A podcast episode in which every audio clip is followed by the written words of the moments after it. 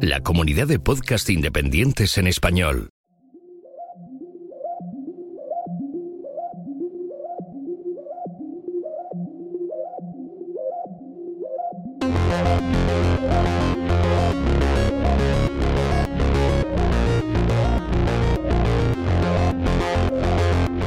Bienvenidos a Café Swift. El podcast donde hablamos del lenguaje de programación Swift de Apple. Solo no. Hablamos de programación De herramientas para desarrolladores, y de distintas experiencias, pero siempre desde el punto de vista de desarrolladores en entornos Apple y del lenguaje Swift. y esos desarrolladores somos Arturo Rivas. Y Julio César Fernández. ¡Comenzamos!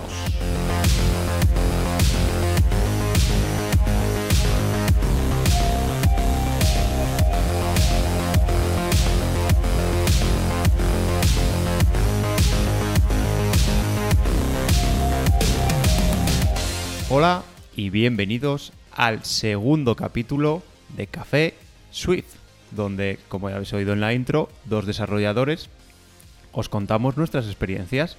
Y uno de esos desarrolladores soy yo, Arturo Rivas, y me acompaña al otro lado del micrófono el gran Julio. ¿Qué tal? Pues nada, aquí estamos otra semana más. Y ante todo, pues daros las gracias. Las gracias por la enorme y gran acogida que ha tenido el podcast, de felicitaciones, de seguimientos, de haber estado el número uno en tecnología, de haber llegado casi al, creo que llegamos al top 10 eh, de las listas eh, generales. Ya tenemos una audiencia, pues la verdad que bien consolidada, de miles de oyentes, lo cual pues para ser un podcast que arranca ahora, pues la verdad que es sumamente de agradecer. Y bueno, pues eh, aquí en nuestro compromiso quincenal, pues volvemos a la carga. Y además con un tema calentito. Sí, efectivamente, no podíamos que menos que, estar puntuales a, nuestra cita después de esa tremenda acogida. Me uno, me uno a Julio en, dar las gracias a todos los que nos escucháis y también los que los escucháis, contadlo también, ¿vale? Para que nos escuche todavía más gente Exacto. y eso. La verdad es que estamos muy contentos y bueno, también por las interacciones recibidas, ya hemos recibido preguntas, esto, vamos, la verdad es que estamos súper, súper contentos y nada, esperamos que, que os siga gustando y que, que sigáis apoyándonos y ya, pues como os decimos, interactuando con nosotros y porque al final este programa, si queréis, podéis, podéis hacerlo vosotros. Exacto, de hecho, este, en este programa, pues eh, vosotros vais a estar ya no solo en la parte de preguntas y respuestas al final, sino también dentro de lo que es el tema central, porque ha dado la o casualidad del destino que algunas de las preguntas que hemos recibido tenían que ver precisamente con el tema central que vamos a tratar en este programa. El, el- podemos llamarlo la gran batalla de Swift UI contra UI Git, ¿vale? Que vamos a intentar llevar desde un punto de vista lo más, eh, en fin, lo, lo- eh, sin- lo más equilibrado posible, ¿no? Sí, Para que pero también de- desde un, tono- desde un punto de vista de que Julio y yo hacía tiempo que no nos veíamos y vamos a hablar sobre esto que acaba de salir y todavía no habíamos hablado sobre ello, ¿no? Por ejemplo, algo así. O sea, hacernos a la idea de que, bueno, pues de buen rollo y tal, ay, pues fíjate, esto va muy bien, esto tal, bueno, esto no va tan bien, yo aquí estoy teniendo algún problema y tal. Hemos ido poniendo distintos puntos sobre eh, lo que vamos a ir hablando y bueno, pues eh, la verdad que creo que puede ser interesante. Como, insisto, como ha habido preguntas vuestras, pues están incluidas dentro de, ese, de esa escaleta, dentro de esos temas que vamos a ir tratando uno tras otro. Ya sabéis que podéis contactar con nosotros y enviarnos cualquier duda, pregunta, sugerencia, felicitación, jamón 5J, lo que sea menester, a café swift con dos Fs arroba gmail.com gmail.com y también podéis hacerlo a través de nuestra cuenta de Twitter arroba café swift con dos Fs igualmente y además os recomendamos que os eh, que nos sigáis en Twitter, ¿vale? ¿Por qué? Pues no solo porque vais a estar al día de todas las novedades del podcast, sino porque además tanto Arturo como yo vamos publicando regularmente noticias, novedades, trucos, cositas del mundo Swift que, bueno, pues de otra manera a lo mejor no os enteráis, os pasan desapercibidas y por lo tanto no es solo un sitio donde poder decir, hay un nuevo episodio, corre, que va a verlo, que se escapa, sino pues una cosa de eh, tener ahí un montón ¿no? de, de información y de poder estar al día de todo lo que rodea a nuestro lenguaje de programación favorito absoluto.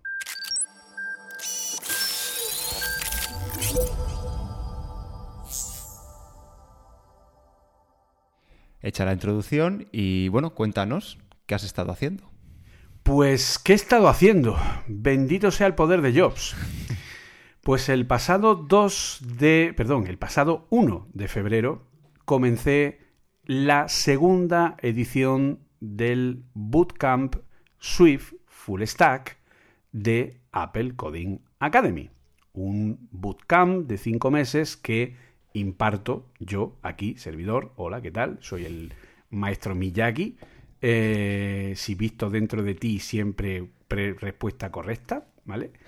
Y bueno, pues eh, lo he pasado en su mayoría dando clase de Swift y eh, también, además, el mismo día 1 de febrero, empecé con una empresa, con una consultora llamada Five Flames, a darles un curso de Swift UI.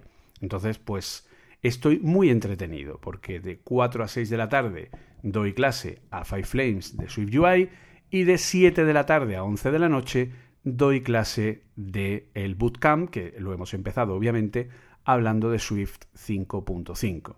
Por lo tanto, pues bueno, eh, la verdad que bastante, bastante bien. La gente de, de Five Flames, pues le está gustando, creo, bastante el tema de, de Swift UI, eh, les está sorprendiendo, además están aprendiendo una serie de cosas sobre las últimas novedades que ha incorporado Apple en los últimos años y la verdad que lo están cogiendo con, con bastante ilusión y bueno, creo que, que, se está generando ahí una dinámica de formación pues eh, muy buena, creo que puede ser bastante positiva. Y el bootcamp, bueno, pues son eh, pues unas cuantas personas. En total, eh, ahora mismo tengo a 15 personas en clase y que algunas son del bootcamp y otras son eh, apuntadas al, al, curso, ¿vale? Porque el, el bootcamp son nueve módulos y entonces tengo a 12 alumnos que van a hacer todo el bootcamp, pero por otro lado tengo a tres que solo van a hacer este módulo de Swift. Entonces,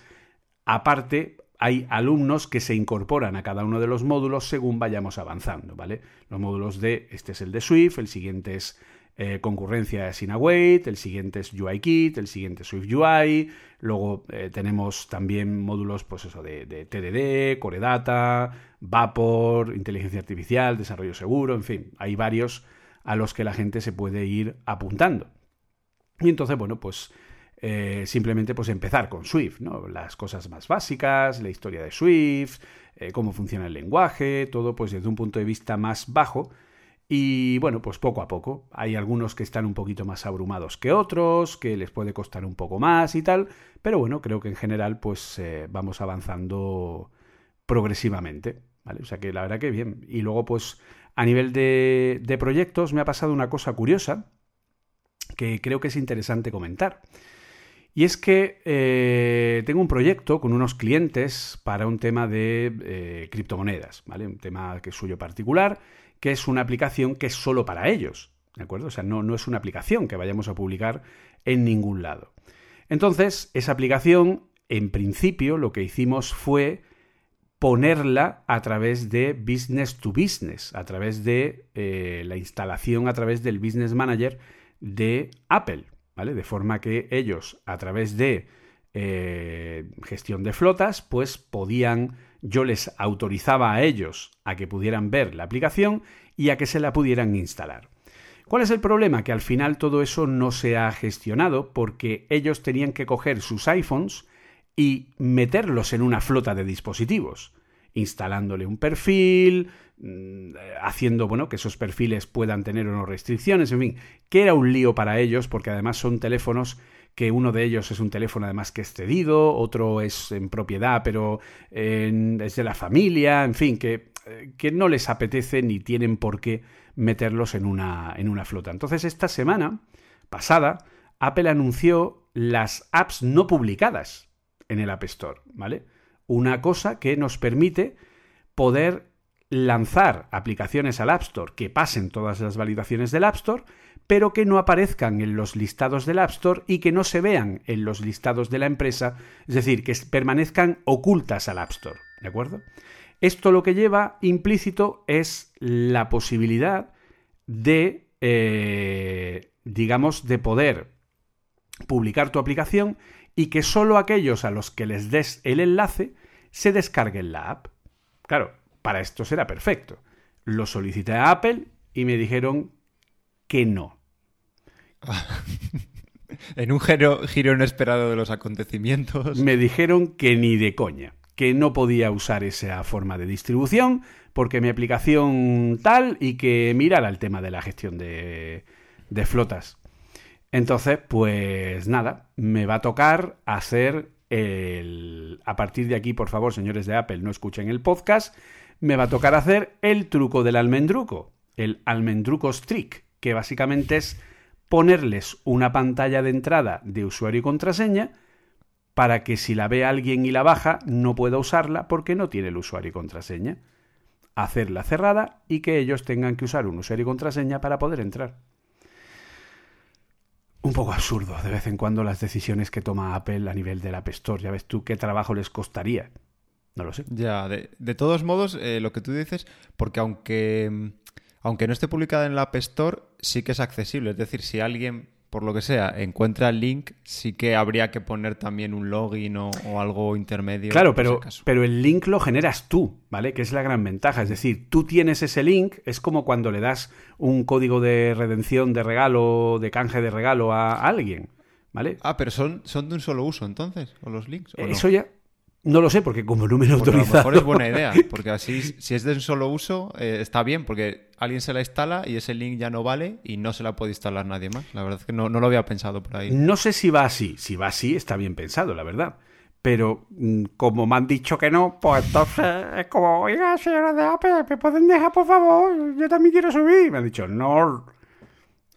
Yo también, también tuve un problemilla con una aplicación que era, digamos, para un grupo reducido de personas a las que les íbamos a dar nosotros el, usuario y contraseña y me costó, ¿eh? Me costó, pues no sé, cinco o seis veces que intenté aprobarla, me respondían, les explicaba, me respondían, les explicaba y así hasta que una vez programaron una llamada y creo que tardaron, eso sí, tardaron dos o tres días en llamarme, pero sí, y aparte es que se resolvió en un minuto. Es que al chico se lo expliqué de palabra y en un minuto me dijo, ah, vale, lo habíamos entendido mal, ahora te la probamos.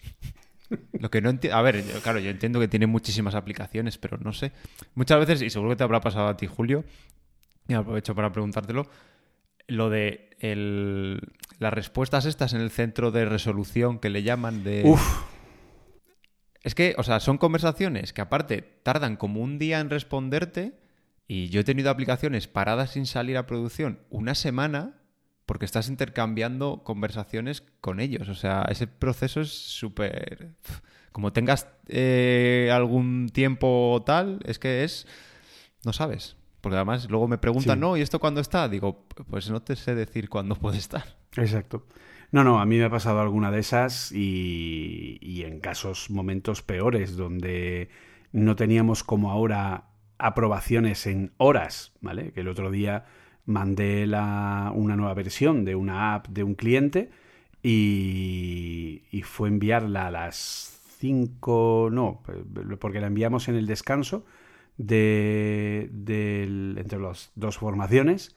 A las seis y media aproximadamente enviamos la, la aplicación y cuando acabé el bootcamp, o sea, a las 11, eh, la habían aprobado. O sea, tardaron nada, cuatro horas, cuatro horas y pico en darle el, ok y, publicarla. Pero sí, sí, o sea, cuando la cosa se enquista, o sea, y sobre todo eso, que tú, por mucho que cuando te llegue la respuesta digas, responde rápido, responde rápido, que a lo mejor lo miran. Eh, no. Aunque contestes al momento, hasta el día siguiente no lo van a mirar. Entonces es un poco tal. Claro, a ver, yo también obviamente entiendo que imagínate los miles de aplicaciones que tienen que gestionar todos los días de gente que envía, que yo estoy convencido que el App Store eh, tiene que haber subcontratado a gente que se encargue de todo eso, porque si no es que no tiene, o sea, cuánta, cuánta gente puede haber haciendo reviews de aplicaciones. Ya sí, la verdad es que si te pones a mirar números y que cuántas aplicaciones se suben a, cada hora. O sea, cada hora la cantidad de aplicaciones que, se, que se subirán. Es una locura. ¿Y tú qué has estado, en qué has estado liado?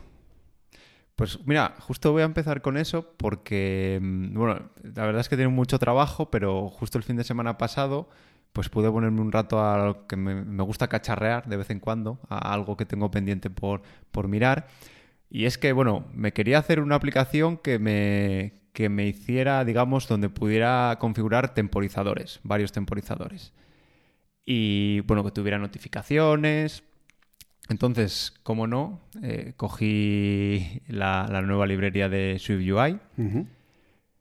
Eh, utilizo Coredata para guardar el para guardar los datos. Y nomine Patris, Filit, Espíritu Santi. y, el, y las notificaciones locales, ¿vale? Eh, de hecho, tuve mucha suerte cuando me la aprobaron, porque bueno, la hice para mí, pero que ya, bueno, ya sabéis que, que en Xcode tú puedes al final hacerte una aplicación y como conectas tu teléfono directamente la metes y no hace falta subirla al store si es para ti una chorrada, pero dije, va, voy a, voy a subirla al store y creo que tardaron 5 minutos, 10 minutos en estar ya aprobada del todo que me acuerdo que te escribí corriendo, dije, Julio, acabo de, tener una alucinación.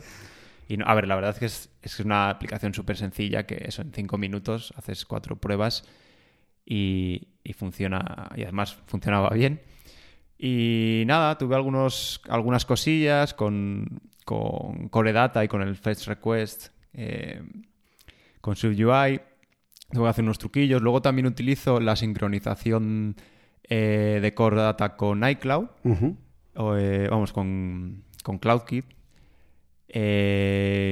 Y además está, tuve que cambiar un poco el modelo cuando introduje eso, porque para las notificaciones, ¿vale? Para setear las notificaciones, yo lo que hacía es, digamos, guardar el, el temporizador en Core Data y luego, una vez guardado, seteaba la notificación para cuando ese, ese contador expirase. Pero claro, si esto se va a propagar en otros dispositivos que tengas con la misma cuenta de iCloud y que tengan la aplicación instalada, necesito setear las notificaciones ahí, ¿vale? Pues lo que entonces hice es suscribirme a unas notificaciones de, con el Notification Center, suscribirme a las notificaciones de cambios en Core Data y entonces lo que hago es cuando detecto un cambio, reviso si tiene una notificación, porque si es un borrado y tiene una notificación, la borro. Si es un añadido, eh, añado la notificación. Si es un update de, una entrada de Cordata, pues elimino la anterior notificación y seteo una nueva. Entonces tuve que ahí cambiar el, modelo de, bueno, el, modelo de mi, de mi aplicación para adaptarlo a esta actualización a través de CloudKit. Y la verdad que estuve haciendo pruebas y funciona, pero es que CloudKit tiene, y me pasa con muchas cosas, o sea, en las aplicaciones de Apple también le pasa, tiene ahí un delay que a veces eh, tarda dos segundos en actualizarse un cambio, pero a veces tarda 20 o 30 segundos, que eso no, pasa con notas, pasa con recordatorios. En podcast, por ejemplo, a mí la aplicación de podcast, hay veces que, que abro y, en un dispositivo y de repente se actualiza un poco Luego a los 20 segundos se vuelve a actualizar con otros episodios leídos y sí que hay un pequeño delay, pero bueno, eso, funcionar funciona, pero, pero no siempre en el, momento, en el momento que quieres. ¿Te has dado cuenta que, la nube de Apple nunca ha ido bien del todo? Es decir, Apple no sabe realmente eh, trabajar con la nube. ¿no? Es una cosa que es, es, curioso, nunca se le ha dado bien y, si buscas opiniones de gente a través de iCloud, eh, te van a decir que, no está a la altura del resto de servicios como Dropbox o como OneDrive o como lo que sea. ¿Por qué crees que puede ser ese problema de, de que no sepan o no entiendan o no sé, no tienen gente preparada para el tema de, de cloud y que, y que haga un buen desarrollo? Porque es que, como tú dices, o sea, uno de los problemas que mucha gente le pone a las aplicaciones de podcast, notas, etcétera, es esa eh, esa pequeña desincronía que a veces pequeña desincronía, pero a veces es larga. Es decir, a mí me pueden pasar minutos de tener la aplicación abierta y que no se termine de actualizar porque es como que como que se queda perdida en el limbo y no sabes muy bien. ¿No te ha pasado a ti ese tipo de, de cosas? No sé. Sí. De hecho, lo primero que piensas es que no está funcionando. Dices, esto no está actualizando, pero luego, luego esperas. De hecho, también, por ejemplo, con la lista de lectura de Safari, a mí ha llegado a pasar horas hasta que se me actualiza.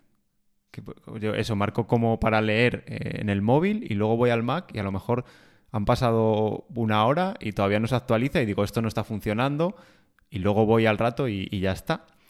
Y el problema no sé, yo, yo creo que es porque los servidores pues no tienen su propia infraestructura, pero me da igual, tiene dinero para coger los, las mejores instancias que tenga de máquinas Amazon, pero de largo. Yo creo que a lo mejor montó la infraestructura hace tiempo y todavía no la ha migrado, a lo mejor están esperando a una migración, no sé, pues a, a Vapor o, o, algo más moderno y tienen una infraestructura antigua. Yo me inclino más por ahí, que todavía no, han, no se han ido modernizando, porque yo calculo que Dropbox y todas estas, incluso, bueno, pues la propia Google, la propia Amazon, día a día trabaje en eso y tenga gente que día a día lo va actualizando. Yo creo que iCloud es algo que nadie lo va mejorando. O sea, que debe estar allí desde que salió. Y no tiene, en plan, un equipo. Tiene un equipo que le añade cosas, pero que no se preocupa de ir mejorándolo. Y aparte, ha crecido un montón. El problema de Apple es que cuando saca un, una novedad de iCloud, la saca a. Voy a hacer una burrada, pero que tiene un millón de dispositivos ahora mismo. Un millón de dispositivos van a utilizar eso, van a utilizar cada. Si cada persona va a utilizar mm, del cómputo de, de iCloud cinco minutos más al día por una nueva característica, tú mira cuánta gente es más. Entonces, claro, a lo mejor no están dimensionando bien los servidores, es que no lo sé, la verdad es que es complicado, pero bueno, sí que el problema está ahí, yo creo. Sí, sí, sí, puede ser ahí una mezcla de, todo. Eh, aquí está comentando que en, eh, según datos, en enero de este año se habrían contabilizado 1.800 millones de dispositivos iOS activos. Pues creía que estaba diciendo una burrada. Entre iPhone, iPod Touch, iPad, Mac y Apple TV y Apple Watch. ¿Vale? O sea, la suma de todos ellos serían, según eh, estoy viendo aquí, 1.800 millones. De hecho, según esa misma estadística, Apple habría superado, efectivamente, en enero de este año, los 1.000 millones de iPhones activos ah, en todo el mundo. Sí, claro que es, una burrada, no es lo mismo que, hacer una subida a producción para 100 personas o para 1000 personas que están utilizando una aplicación. Y bueno, hablando de subidas a producción, mira, me, sirve para enlazar. Eh, por supuesto, también aproveché que tenía un rato el fin de semana para actualizar mi web personal, incluyendo, por supuesto, un enlace a este, a este podcast. Ah, genial. Muy bien. Y la verdad es que estoy súper contento porque al final es un proyecto, como ya, bueno, ya lo comentamos en, los, en el otro episodio, eh, es un proyecto que hago en Swift, es una librería que te genera el, HTML y que luego eh, lo sube directamente al S3 y luego también interactuando con la, con la CLI de AWS, em, borra la caché para que directamente cuando tú vuelves a entrar en el navegador fuerce a que tu navegador pida de nuevo la, página con los cambios. Y es que ha sido pues cambiar dos líneas y ya está. Y además, como, lo, como con Swift, por ejemplo, me he creado algo así como para una traducción. Entonces, eh, yo me he creado una estructura que tiene eh, dos propiedades, que es en y es, para inglés y español, y ya directamente con, esa estructura, luego cuando genero el, el HTML, pues ya genero una página para para inglés y otra página para español y ya se sube todo. La verdad es que estoy súper contento porque yo este cambio de, añadir el enlace, no te puedo exagerar, me llevó cinco minutos. Y eso que fue, uno, cambiarlo, probar en mi local, ver que lo generaba bien y luego le, cambio el, el scheme en, en para, para ya, para en lugar de guardar los archivos en mi, en mi local, directamente los suba al S3 de AWS y ya está. Eh, la página actualizada. Madre mía. Pues sí, la verdad es que yo es una de las cosas que ya lo comenté, que tengo pendientes de, hacer, que es eh, coger Apple Coding, que ahora mismo está en WordPress, y hacerlo algo que sea realmente práctico y que tenga mucho menos... Eh, mucha menos morralla, que sea una página mucho más limpia, mucho más clara. En fin, eh, lo que pasa que en fin, no, todavía no. Como sigo durmiendo todas las noches, mal, ya sé que hago mal, lo siento. Tienes esa maldita costumbre. Tengo esa maldita costumbre de querer dormir todas las noches, pero bueno, eh, cuando ya empiece a dormir en días pares, pues probablemente saque tiempo para, para poder hacerlo. Pues eh, bueno, la verdad que es, eh, como veis, ha sido una semana interesante. Así que con esto cerramos el primero de los bloques, el bloque de que hemos estado haciendo, tanto Arturo como yo, y pasamos a contaros las noticias del mundo de Swift.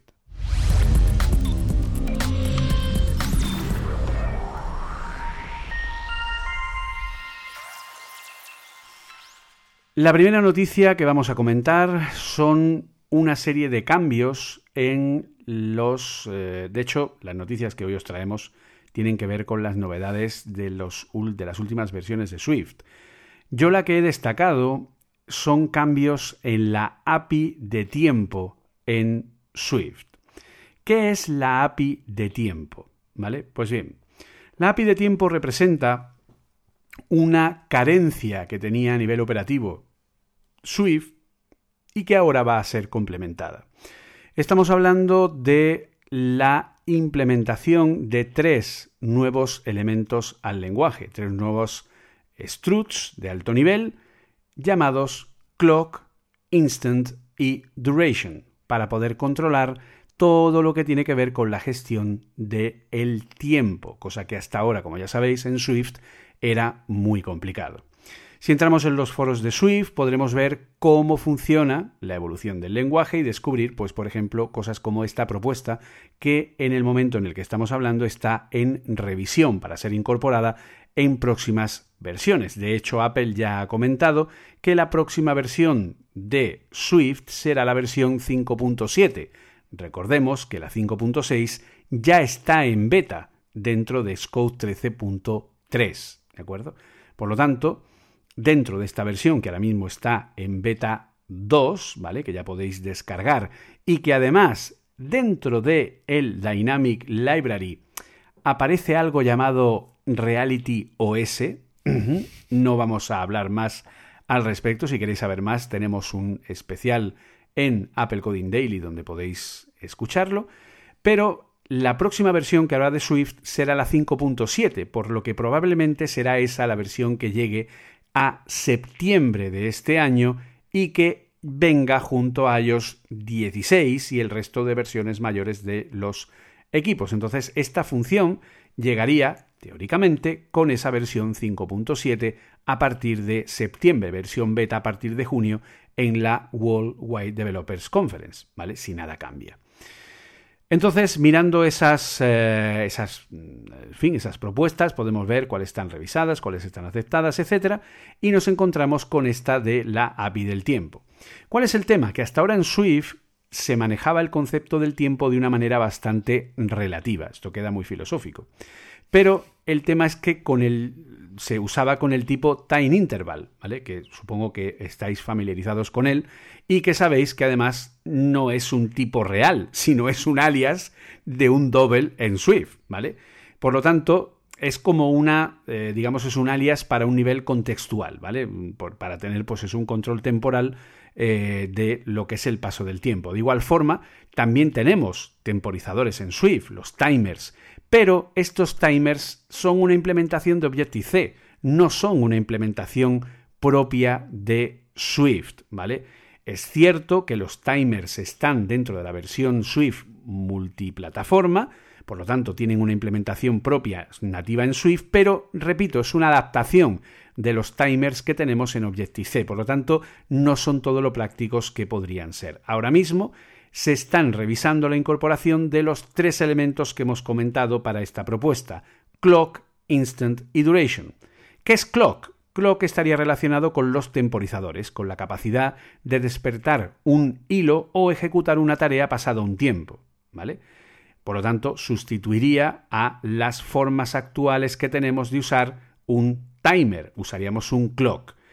También tenemos el instant. Instant es la forma de representar un momento concreto en el tiempo, ¿vale? Una marca temporal que hasta ahora teníamos que hacerla con un date y poder calcular a partir del date descartando la fecha y teniendo solo en cuenta la hora, pero ahora podemos tener un instant, un instante concreto en el tiempo que nos va a permitir tener un mayor control de esos instantes de tiempo. ¿Para qué? Para poder usar el duration, que es la forma de medir este tiempo, el tiempo que ha pasado entre dos instantes con una implementación muy simple basada en cómo resuelven estos temas pues otros lenguajes como Go, como Rust o como Kotlin, por ejemplo, que es, eh, que es bueno, en quien se están basando de una manera, pues en fin, bastante abierta, ¿vale?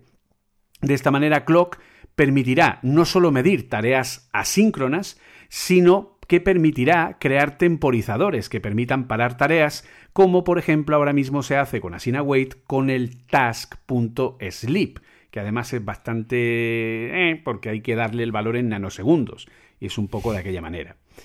Instant será un momento en el tiempo donde podremos comparar si algo ha pasado antes o después sin tener que lidiar con la complejidad de un tipo date y duration nos permitirá medir la duración de algo en un concepto temporal tanto de segundos como nanosegundos, todo conformado a protocolos de comparación, igualación y demás para crear unas APIs que nos permitan controlar los conceptos del tiempo de una forma más flexible y más cómoda y así podamos saber con una comparación normal de menor que si un momento en el tiempo que hemos guardado es anterior o posterior a otro o cuánta qué duración ha habido entre esos dos momentos o crear temporizadores de una forma mucho más eh, práctica y mucho mejor. Desde luego, la verdad que yo cuando lo estuve leyendo dije, uff, pues esto le va a dar una vida muy, muy buena al lenguaje.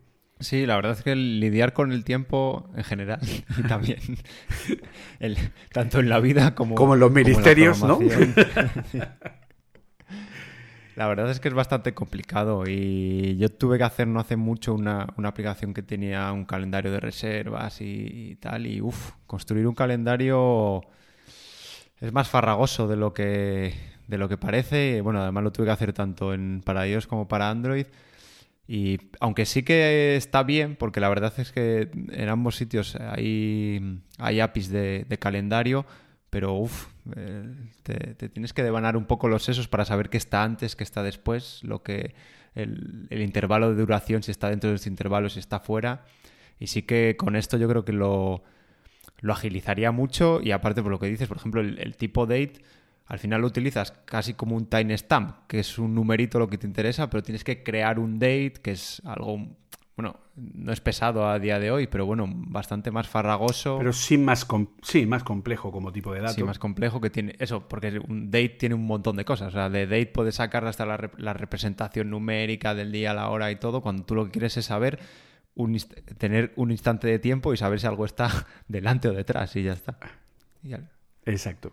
Y eso al final es un lío bastante importante. Bueno, de hecho ya sabes que algo tan sencillo como comparar si algo está en un día anterior o posterior a uno, se puede liar y ya tienes que tirar del calendario, del, de lo que es la clase calendar y subdividir los dates y tal. Y bueno, pues, en fin, es, no es cómodo, desde luego. Es, está a la altura de la, del uso de subcadenas del string.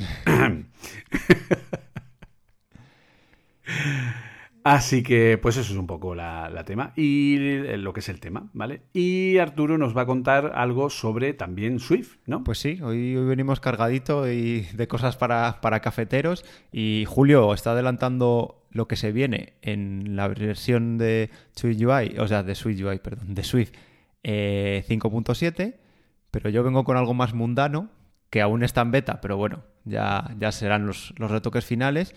Y os voy a contar, os voy a contar algunas de, las principales novedades, o lo que a mí me ha parecido más curioso y, más útil de, de esta nueva de esta nueva versión que como recordó Julio ya está en beta y la podéis usar eh, si descargáis la beta de Xcode 13.3 o bueno si estáis utilizando la parte multiplataforma os podéis descargar ya la, imagen de, de Swift 5.6 y que además de hecho Swift 5.6 va a ser la primera versión que va a tener para descarga un binario de ARM en 64 bits para dispositivos Linux oficial.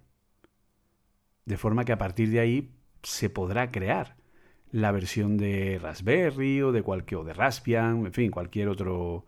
Es la primera vez que aparece la compilación para RM64. Pues para entornos que no son Apple, claro. Poco a poco van dando, van dando pasito hacia adelante. De hecho, ahora que lo comentas, yo me parece que una vez estuve mirando para dockerizar y efectivamente esa, esa eh, compatibilidad no, no estaba. Este, efectivamente. Pues ahora ya la han incorporado. Entonces, cuéntanos, ¿qué novedades tiene Swift 5.6? Pues empezamos. Eh, la primera de las novedades es que cuando utilizamos la cláusula de FAIR, es decir, para postergar la ejecución de, de código al final de, al final de una función, si lo usamos dentro de un entorno seguro de un actor, Dicho bloque se ejecuta también de forma aislada, ¿vale? Porque antes no lo hacía. Digamos que salía fuera del, scope del actor, de ese entorno eh, seguro a nivel de thread, y se ejecutaba, digamos, con el, con el resto. Eh, luego también va a permitir eh, utilizar la palabra reservada any, pero en minúsculas, para indicar el tipo de un genérico. Esto simplifica un montonazo la, la sintaxis, porque antes lo que hacías es definir eh, el alias y luego con una cláusula where decías que en esa función especializabas el, tipo para decir lo que, lo que tenía que ser. Pues ahora con any no hace falta en la definición poner, digamos, joder, es que explicar esto con palabras sin... es complicado. Eh, ahora, en lugar de tener que en la definición de la función poner los ángulos de, menor mayor del genérico y luego o sea, con un, con un alias y luego eh, especificarlo con el where, directamente ponemos any antes del protocolo que, tiene ese, tipo y ya no hace falta poner crearnos este, este alias. Que eso luego parece una tontería, pero seguro que limpia el código un montón y sobre todo a la gente que viene nueva, yo creo que le explicas esta sintaxis y le queda bastante más claro. Eh, también, el, empezando ya con, digamos, con, las novedades de, relacionadas con el async await y la, nueva concurrencia, el lenguaje ahora permitirá la migración parcial de código y previniendo los data arrays. Esto hace que las APIs puedan adoptar el nuevo modelo de concurrencia sin impactar a las llamadas de código que aún no la hayan implementado, utilizando la declaración arroba preconcurrency, todo junto, en funciones e incluso en módulos podemos usar las anotaciones como arroba sendable en un parámetro que sea un bloque de código y ser llamado sin estar en, un contexto async await. Es decir, podemos ir migrando o bueno, creando nuestra API, nuestra librería o lo que sea, ir migrando llamadas, pero que sean llamadas, o sea, que puedan ser llamadas en contextos todavía no asíncronos para que la gente que todavía no se ha actualizado. Luego también eh, mostrará un warning para advertir posibles data arrays cuando pasemos tipos no sendable, que digamos que, lo, hemos comentado en lo anterior, el protocolo sendable tiene implícito que son tipos eh, seguros, ¿vale? Son actores y son, o sea, son, tipos, perdón, son actores no, son tipos eh, de envío seguro que no cambian de thread, por lo cual no va a haber problemas. Entonces, nos mostrará ahora un warning para avisar de que le estamos mandando un tipo no sendable a un, a un actor o a un task que hemos creado para eh, crear un, perdón, un contexto eh, asíncrono. Luego, por otra parte, eh, las referencias a self, ¿vale? Al propio, digamos, a la propia clase, al propio tipo, serán detectadas correctamente en los tipos anidados. Como resultado de esto, los miembros del protocolo que caen bajo este caso que antes era pasado por alto, ya no estarán disponibles en valores de tipo protocolo, sino que para llamarlos ahora hay que especializarlos, ¿vale? Por una parte, eh, reconoce self en tipos anidados, pero por otra, en estos casos, antes de llamarlos, tenemos que especializarlos. La librería estándar del lenguaje también incorpora una nueva operación llamada with unsafe temporally allocation, que proporciona una reserva de memoria, pero ligada solo a un ámbito.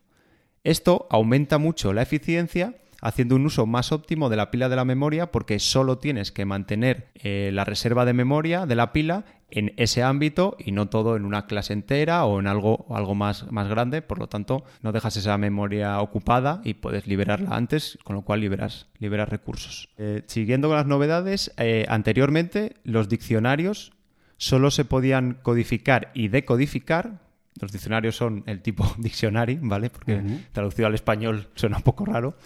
Eh, antes solo se podían eh, codificar y decodificar con Codable cuando las claves de estos diccionarios eh, eran de tipo string o de int. Pero ahora podrá hacerse con claves de cualquier tipo siempre y cuando esos tipos se conformen a un nuevo protocolo llamado Coding Key Representable, ¿vale? Lo que abre al uso de diccionarios que con Codable ha quedado mm, un, poco, un poco de lado, pero que la verdad es que son súper útiles.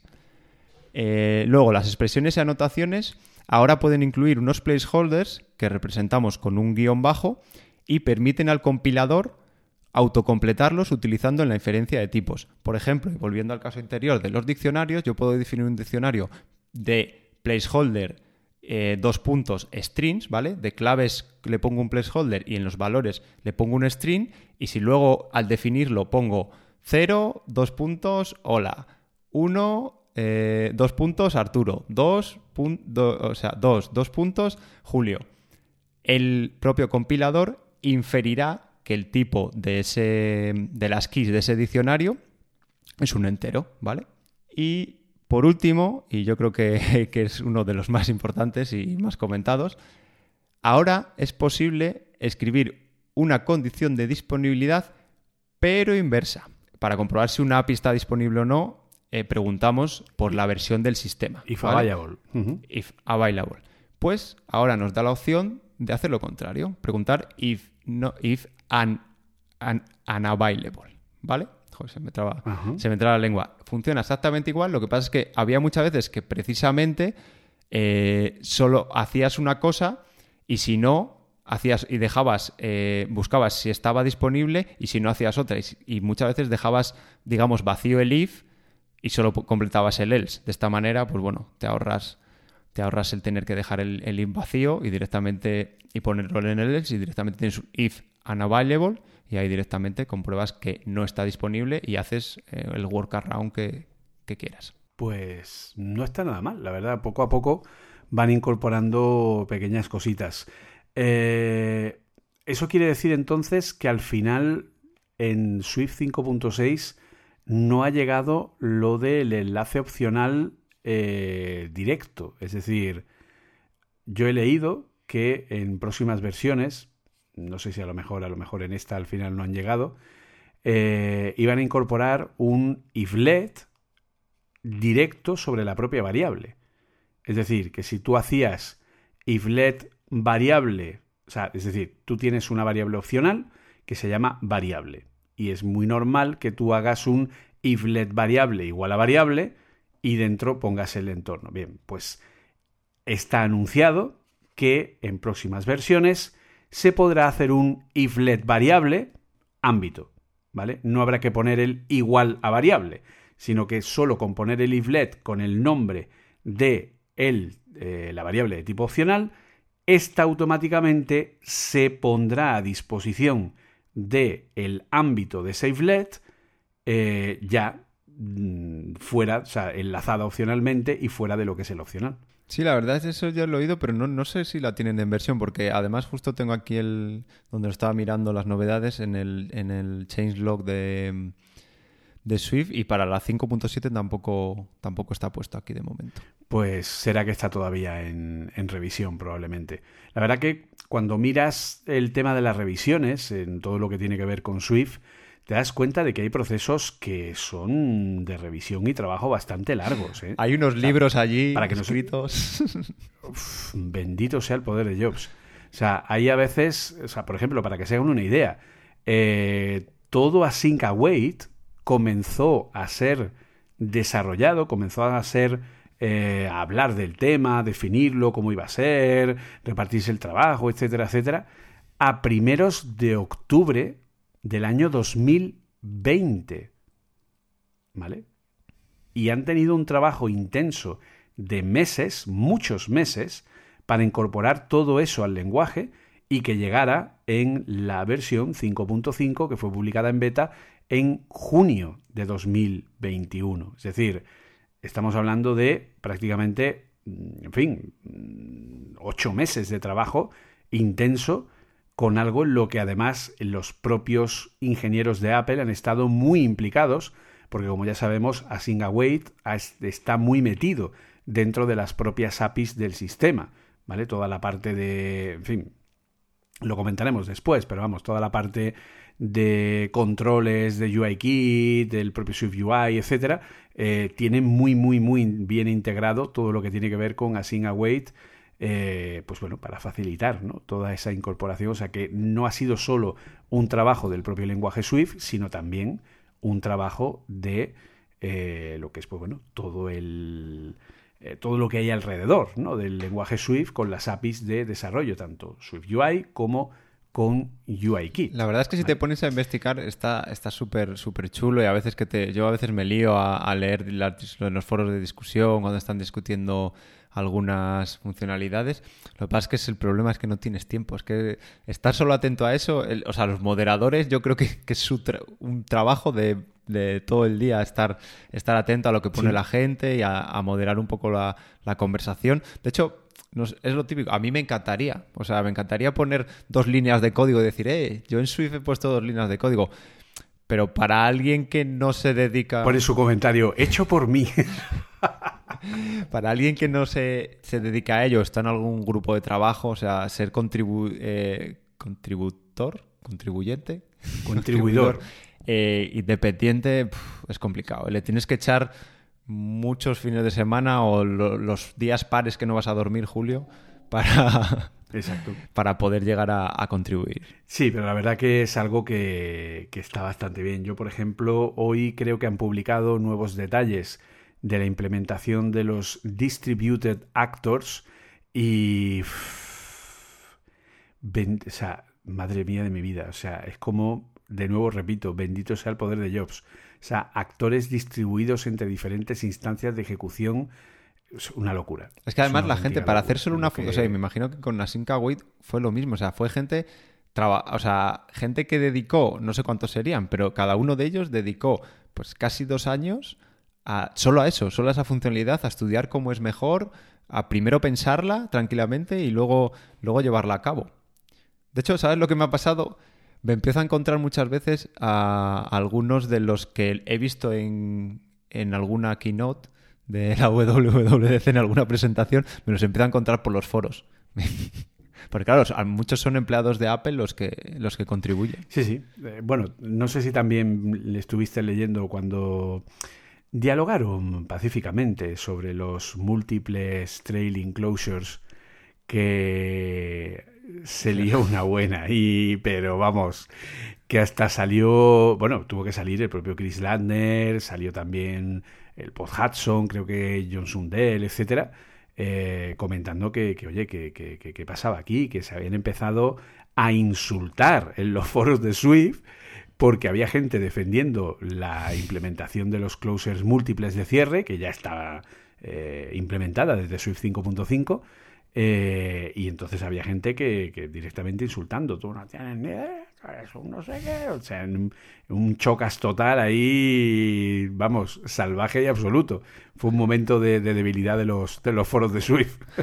Madre mía, hay salseo hasta... hasta sí, sí, no, esto es salseo everywhere, según lo mires.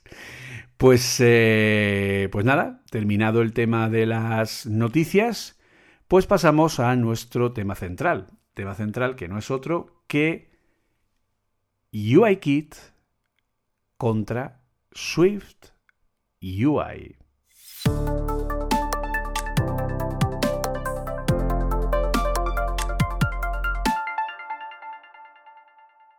Pues era una cálida tarde.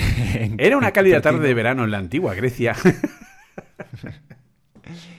Vamos a empezar primero, eh, porque al final se trata de, enfrentar las librerías antiguas, digamos, o, las, que hay las que hay desde, desde hace varios años, que son... Me gusta llamarlas clásicas, porque suena más... Eso de antiguas es como... las librerías clásicas de, desarrollo de, aplicaciones que tenemos ahora mismo, que son UIKit para el iPhone y, el iPad, y AppKit para el Mac, contra la nueva que ha salido, que, que, ya tampoco es nueva, porque ya tiene unos cuantos años, que la última que ha salido, que se llama SwiftUI, y que eh, no solo viene a complementar, bueno, es que no diría complementar, sino mm, a sustituir a cada una por separado, sino que precisamente una de las eh, fortalezas de, de Swift UI es que permite hacer desarrollo multidispositivo, multiplataforma y multi, multisistema operativo. Entonces, UIKit y AppKit. La primera de ellas, la más clásica, ¿no, Julio? exacto. La más clásica es AppKit. Y bueno, AppKit, pues porque antes del iPhone eh, estaba el Mac y esta librería AppKit ya servía para hacer aplicaciones para el Mac. Luego vino eh, los dispositivos portátiles, digamos, de Apple, los dispositivos más, más pequeños, los que empezó con el iPhone, con el, primer smartphone de Apple, y Apple eh, sacó una librería llamada UIKit, que vino eh, a sustituir, pues porque al final las, interfaces eh, de un dispositivo móvil son distintas a las de, a las de un ordenador, y sacó la, la, librería UIKit que nos permite desarrollar aplicaciones para, para, el iPhone y bueno, luego cuando salió el iPad también se extrapoló, se extrapoló al iPad. Eh, son dos librerías que están escritas en Objective-C, eh, completamente. De hecho, cada vez que, si, cada vez que quieren incorporarle nuevas funcionalidades, tienen que seguir haciéndolo, ¿vale? Eh, en este lenguaje, que Apple, eh, por supuesto, Apple ha sacado su UI y no ha dejado de lado las otras, sino que siguen, siguen evolucionando. Pero sí que pueden tener una evolución a veces un poco más lenta y tienen, digamos, unos contras de que están utilizando este lenguaje Objective-C que como vimos en el, en el anterior episodio, pues es bastante más antiguo que, Swift y tiene muchas carencias que, Swift viene a sustituir. Y precisamente Swift UI está construido enteramente sobre Swift y permite pues una primero una rápida evolución, permite que al, que al ser Swift un lenguaje que sigue evolucionando, hace evoluciones que luego adopta eh, Swift UI, pues mira, lo que comentábamos antes de los closures y varias cosas, que, en las que va evolucionando el, sistema. Pero Julio, que SwiftUI es una librería que viene, digamos, no sé a sustituir por completo, pero SwiftUI no es todo SwiftUI, ¿no? No es oro todo lo que reluce, ¿no? Básicamente. A ver, eh, la gran pregunta es, eh, bueno, eh, ya vemos lo que es UIKit y lo que es AppKit, ¿vale? Pero la otra gran pregunta es, ¿qué es SwiftUI y por qué tiene que sacar Apple SwiftUI? A ver, todos sabemos que cuando Swift fue lanzado, el primer objetivo de Apple fue que Swift fuera un lenguaje interoperable con Objective-C. De hecho, ya se ha hecho oficial un grupo de trabajo dentro de el lenguaje para la interoperabilidad con C++, para que las APIs en C++ puedan usarse como si fueran APIs de Swift. Pero independientemente de esto, el objetivo principal de Apple cuando sacó Swift en el año 2014 fue la interoperabilidad entre los dos lenguajes, para que tú pudieras usar cualquier cosa de Objective-C de manera transparente con Swift como si fueran APIs de Swift. Claro, esto es una gran ventaja porque permitió que pudiéramos trabajar con Swift, eh, pudiéramos evolucionar, etc. Yo empecé a dar formaciones de Swift, como tales, ¿de acuerdo? En eh, finales del año 2016 aproximadamente. Esto quiere decir que, eh, bueno, pues eh, he tenido una larga experiencia con distintos alumnos que han visto, han aprendido el binomio primero Swift y luego UIKit, la librería clásica de iOS. Y en todos los casos, incluso algunos me lo han verbalizado, el salto de Swift como, er, como lenguaje con una gran capacidad de expresión, con una gran capacidad de eh, creación, con unas herramientas increíbles, con unas capacidades y unas posibilidades maravillosas, cuando de pronto llegabas a UIKit a desarrollar aplicaciones, te encontrabas que era el bajonazo del mundo.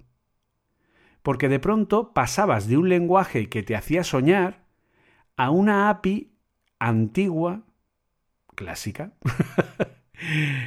demasiado atada a todo lo que es ese funcionamiento tan tan poco dinámico, tan poco flexible, ¿no? Es como una API que es demasiado mm, encorsetada y que no te permite tener esa creatividad y que al final, si quieres hacer una tabla, la tabla se hace así y esto se hace asá, y el delegado es así, y el outlet de esta manera, y el otro es de la otra, y si quieres hacer una colección, la haces de esta manera y tal.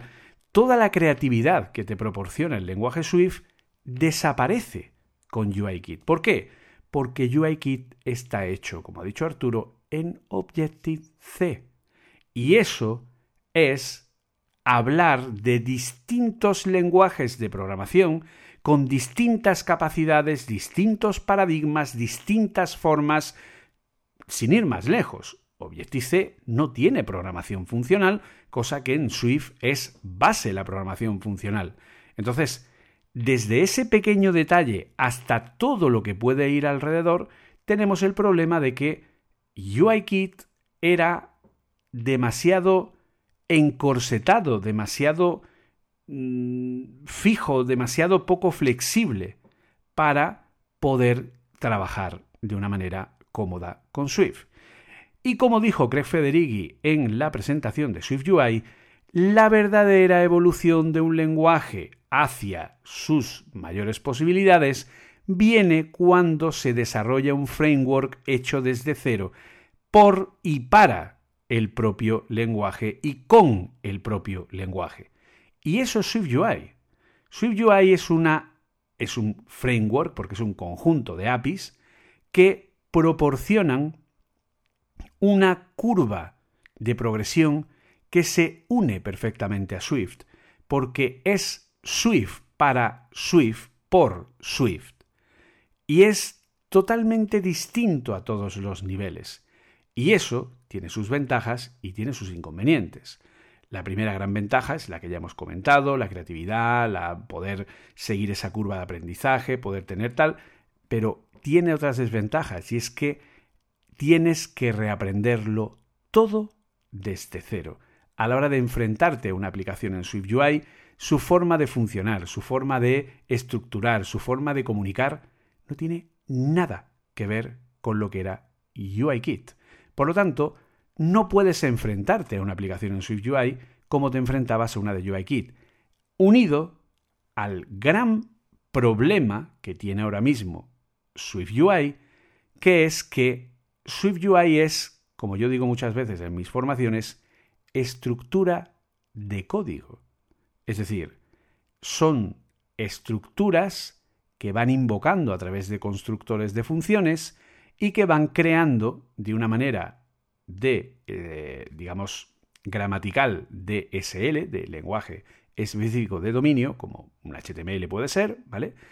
Va creando esa estructura de aplicación. Pero el render actual, y sigue siéndolo a día de hoy, después de que tenemos la versión 3.0 de SwiftUI, el render de todo SwiftUI es UIKit. Por lo que a pesar de todas las ventajas que yo he comentado, tenemos el problema que todas las supuestas ventajas que puede tener SwiftUI a nivel de, eh, digamos, productividad, velocidad, etcétera, etcétera, se pierden en parte por el hecho de que luego SwiftUI se pinta con UIKit. Por lo que en cierta forma el que ahora funcione como un wrapper, como un empaquetado de UIKit no es lo más óptimo, pero bueno, entiendo que es la decisión que Apple ha tomado hasta conseguir una estabilidad dentro de la API de SwiftUI, momento en el que sí les puedo garantizar que le darán un render propio que se despegue de UIKit para que así todas las ventajas que aporta pues pasen a ser importantes. Y bueno, y con UIKit ni tan mal, pero yo el problema que me he encontrado muchas veces al hacer aplicaciones en su UI para, para Mac es que AppKit, porque claro, para Mac renderiza con AppKit, bueno, depende, puedes hacerlo utilizando um, Catalyst, puedes hacer el... O sea, digamos, tú puedes programar en su, crear una aplicación en su UI y decir que la versión para Mac, el target para Mac, eh, sea proyecto Catalyst, con lo cual también lo renderiza con UIKit eh, bueno, con Catalyst, que al final es UIKit, pero bueno, con ciertas modificaciones para poder utilizarlo en Mac. Pero yo siempre he utilizado eh, directamente la aplicación, digamos, nativa de, Mac y he, tenido, he tenido bastantes problemas porque creo que no está tan cuidado como está el render que, o sea, la manera de, de traducir, digamos, de su UI a las otras, a las otras librerías y de, y de pintarlo. Y como dice Julio, la verdad que es que yo esperaba que hubiese sido eh, antes, ¿vale? Eh, o sea, que, no le llevara tanto tiempo a Apple, digamos, eh, utilizar un renderizado distinto y que fuera todo, por decir algo así, su UI y que no se hiciera esa especie de traducción. Yo creo que es que ya no es solo el renderizado, sino que, que su UI al final por detrás funciona exactamente igual con las tab bar, las navigation bar todo lo haces con otra sintaxis, pero al final estás yendo al, mismo sitio. Son una sintaxis más bonita, pero luego a la hora de la verdad te encuentras con la falta de flexibilidad entre transiciones, por detrás sigues teniendo view controllers y, y, determinadas cosas que siguen heredadas de, bueno, heredadas no, que siguen siendo las mismas, las mismas que tenías antes. Y aunque tengas un lenguaje que te da muchas más opciones, bueno, un, lenguaje o una sintaxis que te da muchas más opciones, sigues un pelín encorsetado en lo que era el, framework anterior. Son muy distintos y, que sean muy distintos es bueno y malo. Eh, como decía Julio, hay que aprender de cero. O sea, llevamos ya tiempo, tanto Julio como yo, muchos años en esto y aún así cuando salió hay días que, acababas de. que estabas unas horas programando con su UI y acababas diciendo, solo sé que no sé nada. Estoy empezando a descubrir o llevo dos horas para hacer esta chorrada y después de esas dos horas de pegarme con ello, ah, vale, ya he descubierto que esto funciona de esta manera. Porque claro, eh, digamos que UIKit, eh, aparte de ser un, paradigma de, de, programación imperativa, ¿vale? En la que tú le ibas diciendo cómo tenían que, ir cambiando las, cambiando las cosas mediante los, los outlets o los, o los action. Y luego también fue eh, fuertemente ligado el patrón del el delegate, ¿vale?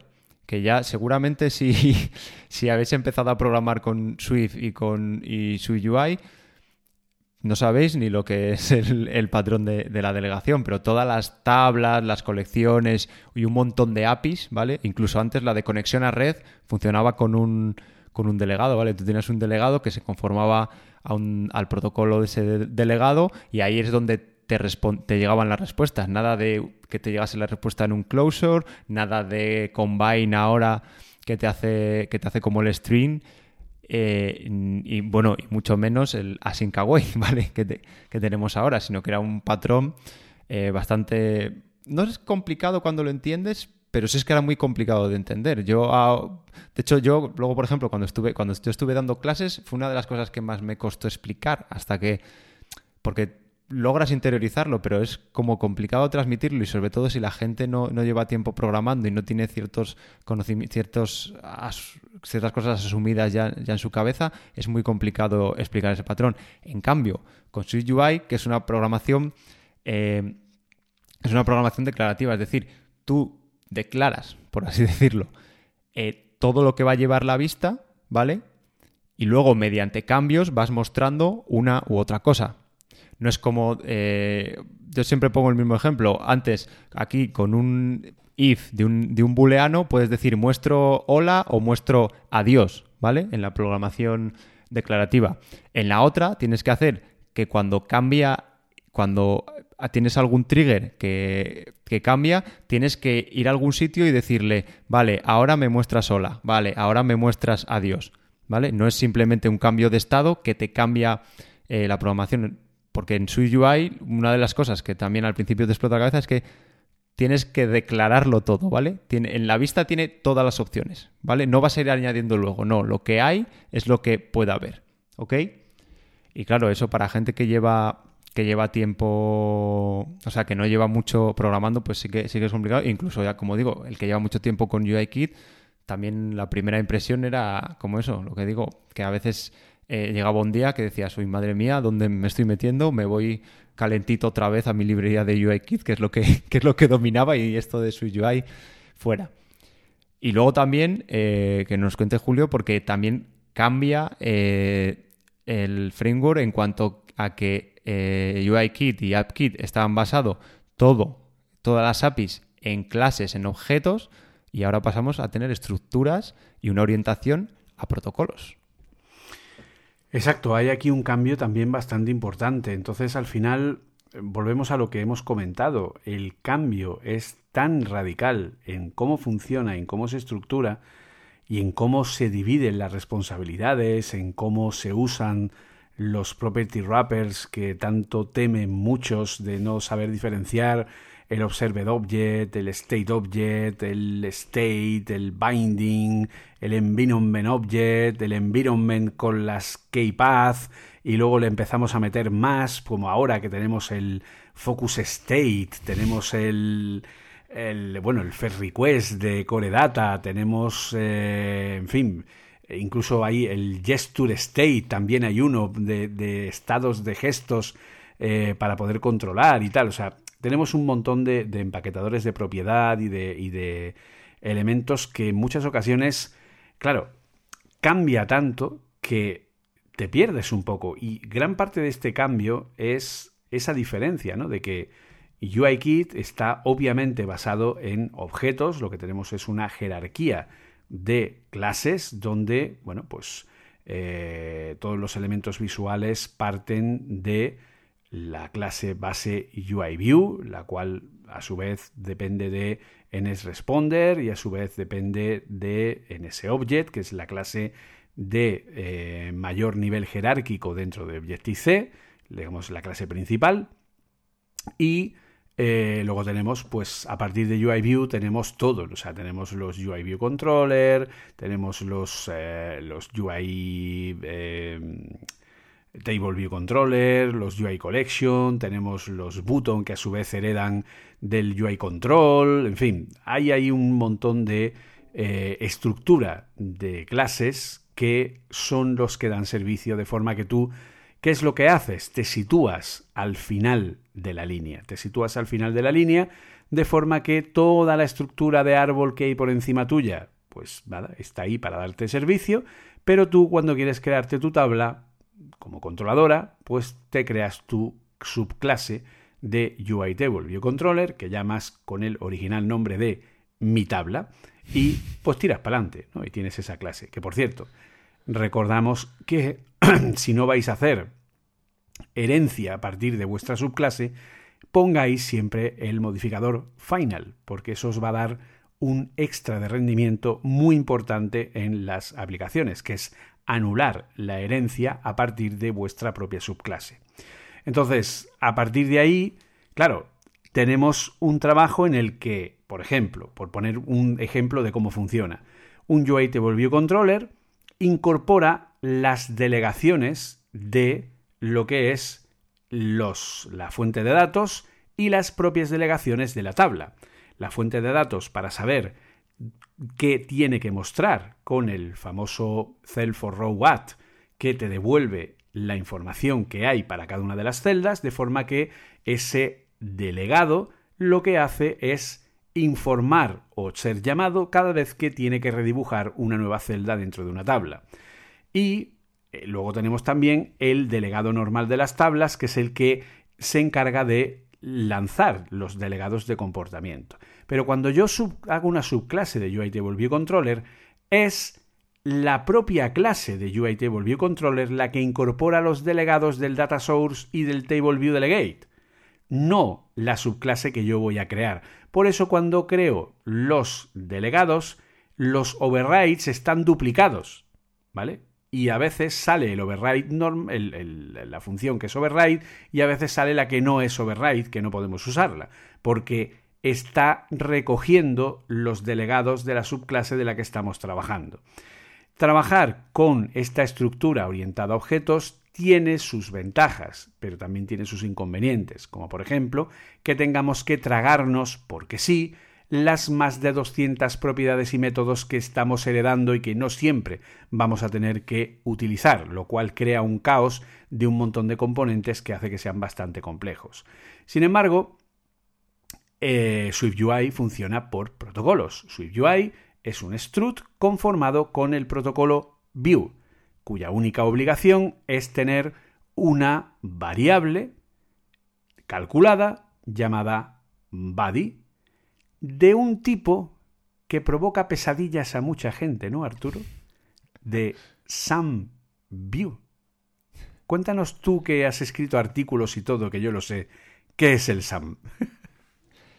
Pues sí, de hecho la verdad que cuando, cuando lo, vimos por primera vez, eh, algunos flipamos, vamos, todos flipamos. Que se, de hecho, no sé si fue esto que hubo polémica porque, porque Apple lo sacó antes de...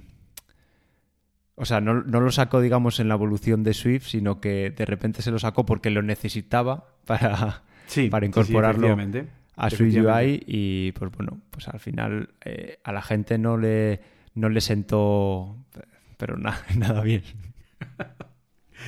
Sí, de hecho, se supone que prometieron no volver a, hacer lo mismo, pero efectivamente los, eh, los tipos opacos y toda la parte de constructores de funciones, eh, pues no pasó por una revisión. Fue algo que Apple metió mm, porque patata. O sea, sí, directamente.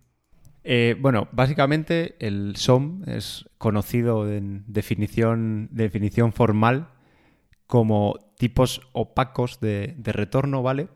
Y un tipo opaco se aplica cuando una función o variable calculada, en este caso de que estábamos comentando de, las views del protocolo view, perdón, de la variable body de, lo, del protocolo view, eh, es cuando un tipo, o sea, este tipo opaco se aplica cuando una función o, la variable calculada retorna un protocolo y obliga a que el tipo devuelto sea conocido en tiempo de compilación y una cosa muy importante, que hay bastantes problemas, que ese, ese tipo siempre sea el mismo, ¿vale? No podemos eh, devolver como SAMView eh, dos tipos distintos, ¿ok? Es decir, si mi función devuelve eh, SAM y un protocolo, ¿vale? Y tipo 1 y tipo 2, dos tipos distintos. Se conforman ese protocolo, no puedo devolver unas veces tipo 1 y otras veces tipo 2, sino que tengo que devolver siempre el mismo, sea uno u otro. Luego, también otra forma, otra vista, porque a lo mejor esta definición suena un poco farragosa, es que, el, quien llama a la función o a esa variable calculada necesita que el tipo no varíe en tiempo de ejecución, ¿vale? Que en tiempo de ejecución, o sea, es un SOM porque puede ser cualquiera, ¿vale? En tipo, digamos, en tiempo de compilación puede ser cualquiera que se conforme a view, pero en tiempo de compilación tengo que saber cuál es. ¿Por qué tengo que saber cuál es? Pues porque hay que renderizar la vista y entonces para renderizar la vista tengo que saber qué tipo es el que me está, el que me está retornando. Y la verdad es que yo creo que este es eh, la, clave, digamos, eh, de, Swift, ¿no? O sea, perdón, de, Swift UI. Esta, la, introducción esta de, este body, que aparte eh, es, digamos, lo que se recalcula cuando hay algún cambio en el estado, ¿vale? No se, digamos que no se vuelve a recrear todo el struct, sino que esta variable es la que cuando algo cambia, este body es el que se vuelve a reevaluar. Por eso en tiempo de ejecución no puede cambiar, porque este body siempre tiene que devolver el mismo tipo que estaba devolviendo. Y por eso además es una variable calculada, porque al tener algún tipo de cambio se va refrescando. Si miramos lo que es el ciclo de vida de eh, UIKit contra el de SwiftUI, veremos que el ciclo de vida de UIKit es bastante más simple. Es decir, UIKit pinta y ya, y pintó, ¿vale? Como es imperativo, quiere decir que UIKit está permanentemente observando cualquier tipo de cambio en las propiedades que pueden reflejar un cambio en la interfaz, ¿vale? Si yo pongo una etiqueta, la imperatividad hace que esa etiqueta tenga un montón de observadores en cada propiedad. ¿Para qué? Para que si de pronto la etiqueta cambia de color, pues ese cambio de color se refleje en la interfaz. Si cambia de tamaño de texto, pues se refleje en la interfaz. Si cambia de posición, se refleje en la interfaz, ¿vale? Pero la imperatividad implica que el cambio en las propiedades en lo que es el conocimiento de la interfaz se hace a posteriori, es decir, yo no conozco la interfaz cuando creo una interfaz en UIKit.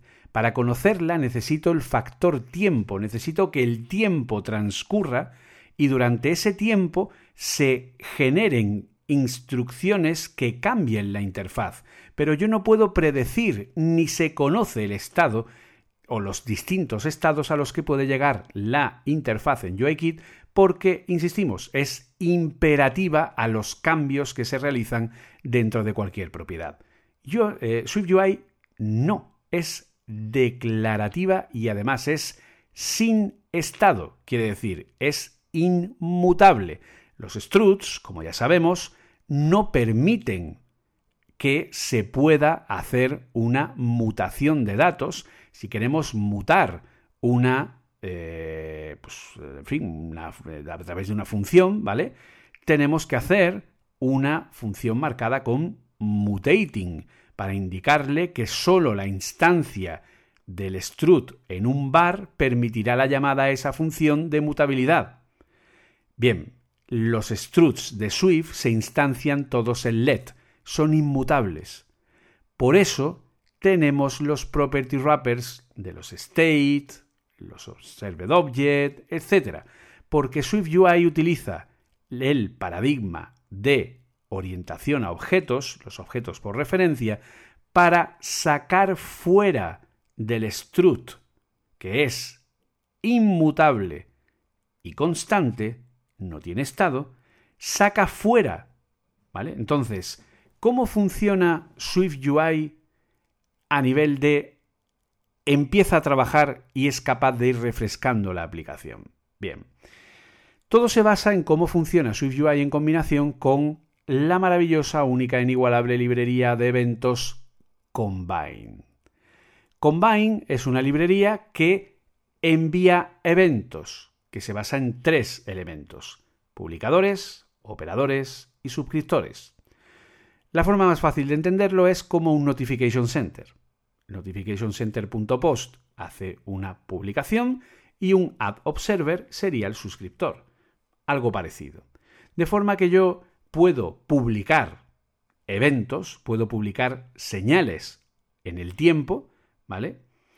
Y recibir esas señales a través de las suscripciones que hago a esos publicadores, pudiendo poner operadores en medio del publicador y el suscriptor para transformar, mediante programación funcional, map, filter, mil que hay, incluso hay un decode para JSONs, para Codable, que transforman la señal desde la que se emite en inicio, desde el publisher, hasta la que llega al suscriptor cuando se está, insisto, eh, recibiendo esa publicación. Pues bien, yo tengo una pantalla en SwiftUI y la pinto tal cual, sin ningún tipo de elemento de nada. Un texto, un label, un tal o no sé qué, datos todos estáticos, un array con LEDs, todo tal. Esa interfaz no puede cambiar nunca, jamás, no tiene nada, no se puede cambiar, punto. Ya está, es estática. ¿Vale? ¿Cómo la cambio? Incorporando elementos a través de un property wrapper que permitan sacar fuera la mutabilidad de un objeto. Por ejemplo, la forma más sencilla es con, un arroba state. Un arroba state lo que hace es coger una propiedad que yo pongo dentro de la dentro del strut, ¿vale? ¿Y qué es lo que hace con él? Lo que hace es crear una clase que se llama igual que la propiedad, que dentro de esa clase hay una propiedad calculada llamada wrapped value o valor empaquetado, que tiene su get y tiene su set. Cuando el cambio, cuando tú cambias un valor de esa propiedad de tipo state, en el set se envía una señal a través de combine que la interfaz del strut recibe y al recibirla, ¿qué es lo que hace? Recibe una señal de un object will change, un objeto va a cambiar. Eso lo que hace es renderizar una versión modificada con los cambios que se van a aplicar, porque en un will change yo tengo el new value que aún no se ha aplicado. En el will change se dibuja la interfaz con ese cambio que aún no se ha aplicado y se compara con la interfaz que hay ahora mismo. Y los cambios que haya se ponen para que se cambien y los cambios que no haya se dejan como están y no se redibujan. Y por lo tanto se recalcula la variable calculada body, haciendo que la interfaz cambie porque hemos cambiado una variable de estado. ¿Vale? Como podéis ver, es otro puñetero mundo completamente distinto que no tiene absolutamente nada que ver y que nos requiere aprender todo de este cero. Ya no solo de cómo funciona, de cómo estructurar una aplicación, de cómo se comunica con los distintos componentes, de cómo pensar a nivel analítico cómo hacer una aplicación. Esto, obviamente, hay mucha gente que llega a SwiftUI pensando que es como UIKit y queriendo que actúe como UIKit. ¿Y eso qué implica? Pues lo que comúnmente viene llamándose un Geoffrey Lannister saltando por la ventana, básicamente, ¿no? sí, sí. Y al final yo eh, hay un, o sea, una manera que, que, yo utilizo en varias, en varias vistas que deja muy claro esto de que defines primero y luego ya vas cambiando. Eh, por ejemplo, imaginemos la típica vista de una tabla em, que hace una llamada a una API y, y cuando devuelve los datos se pone. Pues, ¿qué estados tenemos? Pues tenemos el loading, cuando, estás, cuando inicias, está cargando, el resultado y puede que haya un error. ¿Vale? Pues tú coges, te creas una numeración con esos tres estados. Luego, además, como en las, en las enumeraciones, en, el case de resultado y en el case de error, le pones como, parámetro el error o el resultado, pues imagina el array de elementos que quieras mostrar, y en tu vista te pones un switch y en ese switch le pasas lo que pasa cuando está loading. La tab, luego en el case del resultado, coges el array y generas una lista con, lo que te haya traído. Y luego, si hay error, pues pones un texto que es con la descripción del error. Y ya está. O sea, eso ya tienes una interfaz sencilla que carga los datos. Con no sé cuántas líneas, pero bueno, depende de lo complicado que quieras hacer y lo bonito que quieras ponerlo.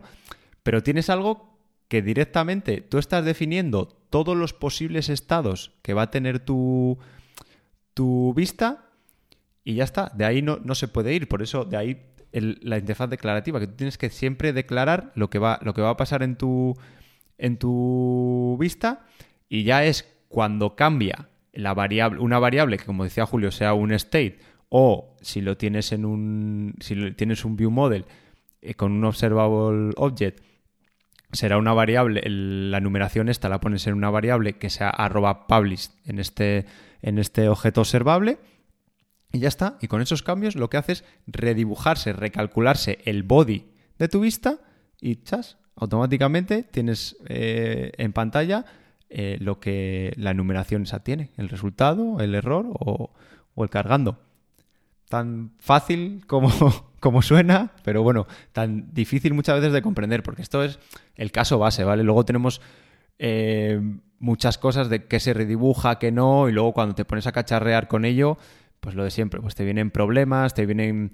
Eh, claro, ahí en su UI no controlas el timing, digamos, entonces si quiero hacer cosas encadenadas una con otra, hay veces que no puedo, o me tengo que buscar las castañas, o meter algún ditch pass queue para que me retarde un segundo, porque si no, eso es imposible de, sincronizar. Aunque bueno, poco a poco, y cuando vas. O sea, yo eso lo hacía antes más, ¿vale? Lo hice bastantes veces, pero luego me di cuenta, cuando seguía haciendo pruebas, haciendo pruebas y, programando con SwiftUI, que no tiene por qué, ¿vale? Porque tienes otros eventos, otros sitios, otras funciones, otros callback donde puedes eh, encadenar eventos y cuando uno termine siga el otro, cuando uno termine siga el otro. Pero claro, tienes que cambiar un poco la cabeza porque en UIKit te sí que podías ver más fácil, como en una programación imperativa, tú controlabas mucho más en el sentido eh, el timing de ciertas transiciones, que no de todas. Tú ¿eh? marcabas que ahora cambia la variable y ahora cambia. Y eso cuando lo intentas hacer en su UI Frustración. Eso es, porque luego, por ejemplo, para las animaciones, sí que con UIKit era bastante más complicado, ¿vale? UI también tienes que saber ciertas cosillas, ciertos patrones y cómo funciona por dentro para ver cómo hacer una animación de una manera o de otra y al principio pues igual te explota la cabeza, pero una vez que le pillas el, truco es, es, muy sencillo porque es que componer, con meterlo en un, en un bloque with animation, eso ya hace una animación, ¿vale? O sea, así, de, así por ejemplo, en una, en una tabla, cuando vas a, borrar una fila, pues ya directamente si le pones el with animation, ya te lo hace bonito, ¿vale? En vez de hacértelo del tirón, que, es súper sencillo. Y yo creo que nos hemos dejado una cosilla porque eh, para que llegase, no sé si por mejorar UIKit o más bien para que llegase SwiftUI, porque como decíamos al principio, el render de SwiftUI sigue siendo UIKit, empezaron a meter pues como lo de las fuentes de, datos difusas y otros patrones.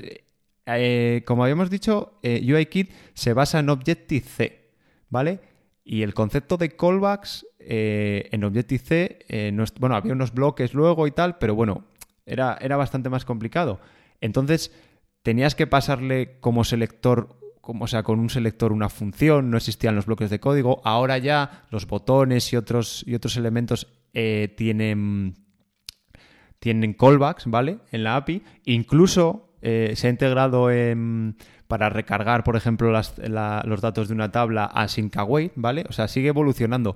No sé, o sea, y aquí Julio me gustaría hablarlo contigo, no sé si tanto por seguir dando soporte a UIKit y porque UIKit no está muerto o porque lo necesitan para renderizar su UI? Pues eh, yo al principio pensé que era porque querían seguir evolucionando UIKit, pero después de investigar un poco en, en la fuente, eh, investigar un poco en la, en la base, eh, creo que no. Creo que básicamente los cambios que ha tenido UIKit son porque los necesitaban para SwiftUI. Entonces, es un poco como pasó con el Automatic Reference Counting en Objective-C, ¿no? que lo vimos aparecer, todos fuimos felices y contentos y luego nos enteramos de que era el modelo de memoria de Swift que Apple había decidido ya implantarlo en Objective-C de primeras. Entonces, bueno, pues eh, bien, vale, genial, pero eh, es un cambio en el que Objective-C cambió porque Swift lo necesitaba. Entonces aquí pasa algo parecido, ¿vale? Para el que no lo conozca, ¿vale? Porque esto curiosamente, es algo que mucha gente no, no, conoce, no, no, sabe que existe, ¿vale? Siguen usando las tablas a través de delegados, etc. Tenemos una nueva forma de trabajar con tablas o con colecciones, eh, que es lo que llamamos las fuentes difusas de datos, ¿vale? El, ahora no recuerdo exactamente cómo se llama la, la clase, el Diffable, sí, el UI eh, Table View Diffable Data Source, ¿vale? que básicamente lo que hacen es crear una forma distinta de rellenar la información de las tablas.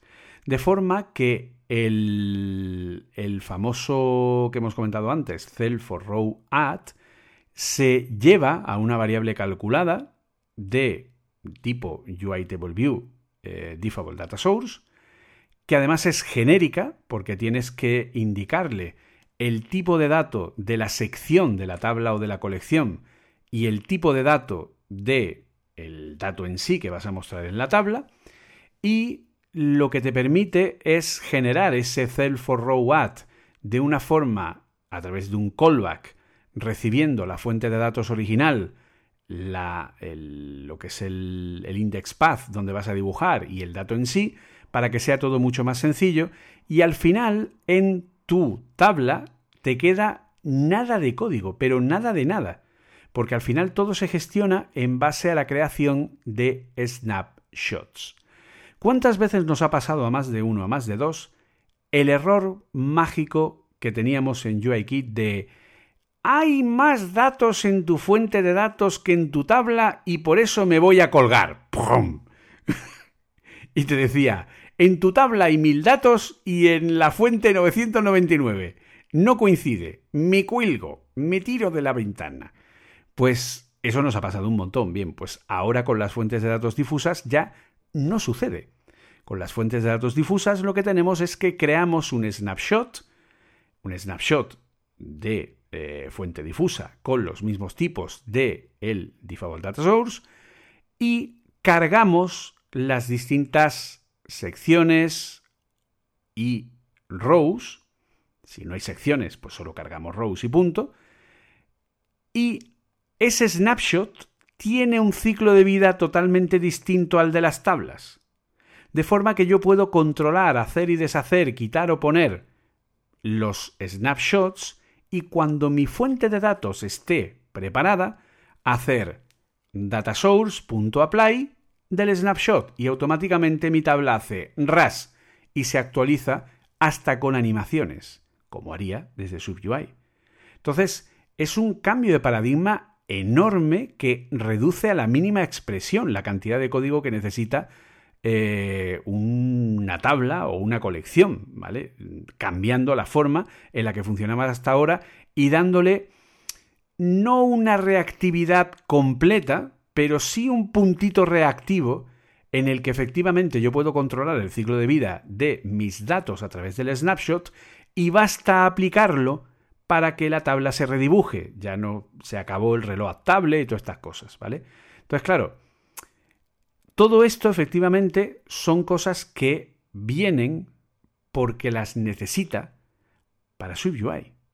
Por eso están evolucionando estas. Luego hay cosas raras, como que este año, por ejemplo, hay un, eh, un action, o un sheet de, de, página que llega a la mitad, ¿vale? Y que solo está en UIKit, no está en SwiftUI. Es una cosa como. ¿Qué ha pasado aquí?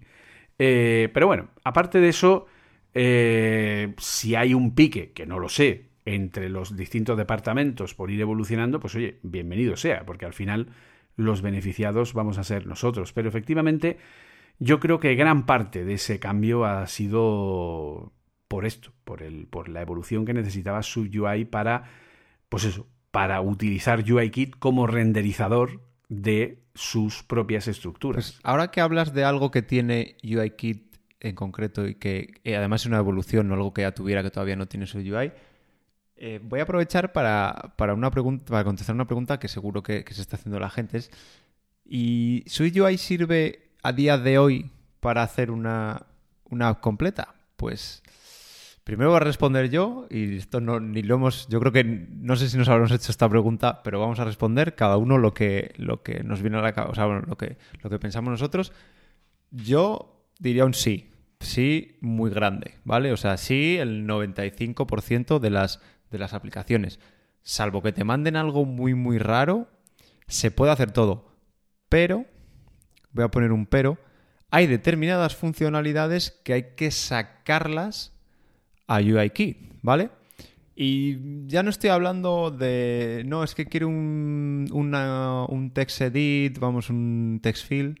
Eh, de determinada manera y no lo puedo personalizar tanto. No, me refiero a cosas como por ejemplo eh, las notificaciones push, ¿vale? Para recoger las notificaciones push hay determinadas cosas que necesitas tener un app delegate y necesitas eh, recogerlo de ahí porque si no, no hay otra manera de hacerlo. Pero lo que es navegación, interfaz, eh, bases de datos, acceso a core data,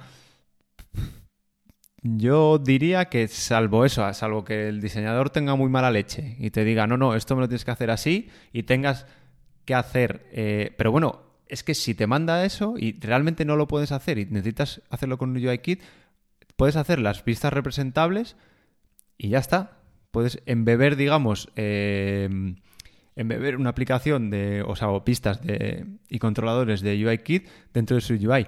Incluso eh, hay gente que está haciendo proyectos al revés. Eh, empieza un proyecto en UIKit, pero luego lo que son las vistas, o sea, y por ejemplo la navegación y tal, la hace con UIKit, pero lo que son las vistas las hace con su UI, porque de verdad que crear una vista con, o sea, una tabla o eso, o, alguna vista así, es que es muchísimo, pero muchísimo más sencillo eh, hacerlo con su UI. Entonces, yo para mí, Julio, eh, mi respuesta es sí. O sea, sirve para hacer una completa a día de hoy. Yo la mía es exactamente igual. Es que sí. Y además un sí rotundo. ¿Qué es lo que no se puede hacer todavía con SwiftUI? Las llamadas a las APIs del sistema. ¿Vale? A las APIs, a las interfaces del propio sistema. Hay que enviar un email. Hay que usar UIKit. Hay que sacar el sheet de compartir para enviar a iMessage o enviar a WhatsApp o lo que sea, hay que llamar a UIKit. Hay que mostrar el selector de fotografías para poder traerte una fotografía desde la biblioteca de fotos del dispositivo hasta lo que es la propia SwiftUI. Hay que usar UIKit. Es cierto que la forma en la que podemos embeber UIKit en SwiftUI está muy bien pensada y es bastante intuitiva y sobre todo es muy reutilizable, ¿vale? Es decir, en el momento en el que ya tienes una implementación para conectar a la biblioteca de fotos, usas esa en todas tus apps, ¿vale? No tienes que estar construyéndola mil veces. Pero es cierto que tienes esa pega, ¿vale? Que las interfaces del sistema aún no tienen una versión nativa en Swift UI. Pero quitando ese digamos, problema que puedes solventar, que de hecho no todas las aplicaciones tienen por qué tirar de eso, el resto puedes hacer lo que quieras. Es más, si tu diseñador se pone puñetero y te pide cosas raras, y creo que en esto vamos a coincidir, eh, Arturo, eh, es más fácil que lo consigas en SwiftUI que en UIKit. O sea, con SwiftUI tienes más flexibilidad a la hora de salirte de lo que es los estándares de diseño de interfaces humanas de Apple. Es cierto que si tú haces una list en SwiftUI, es decir, una tabla de toda la vida de Dios, de toda la vida de Jobs, pues ahí estás más encorsetado, porque las el diseño de interfaces humanas de las lists es el que es y es el que quiere Apple.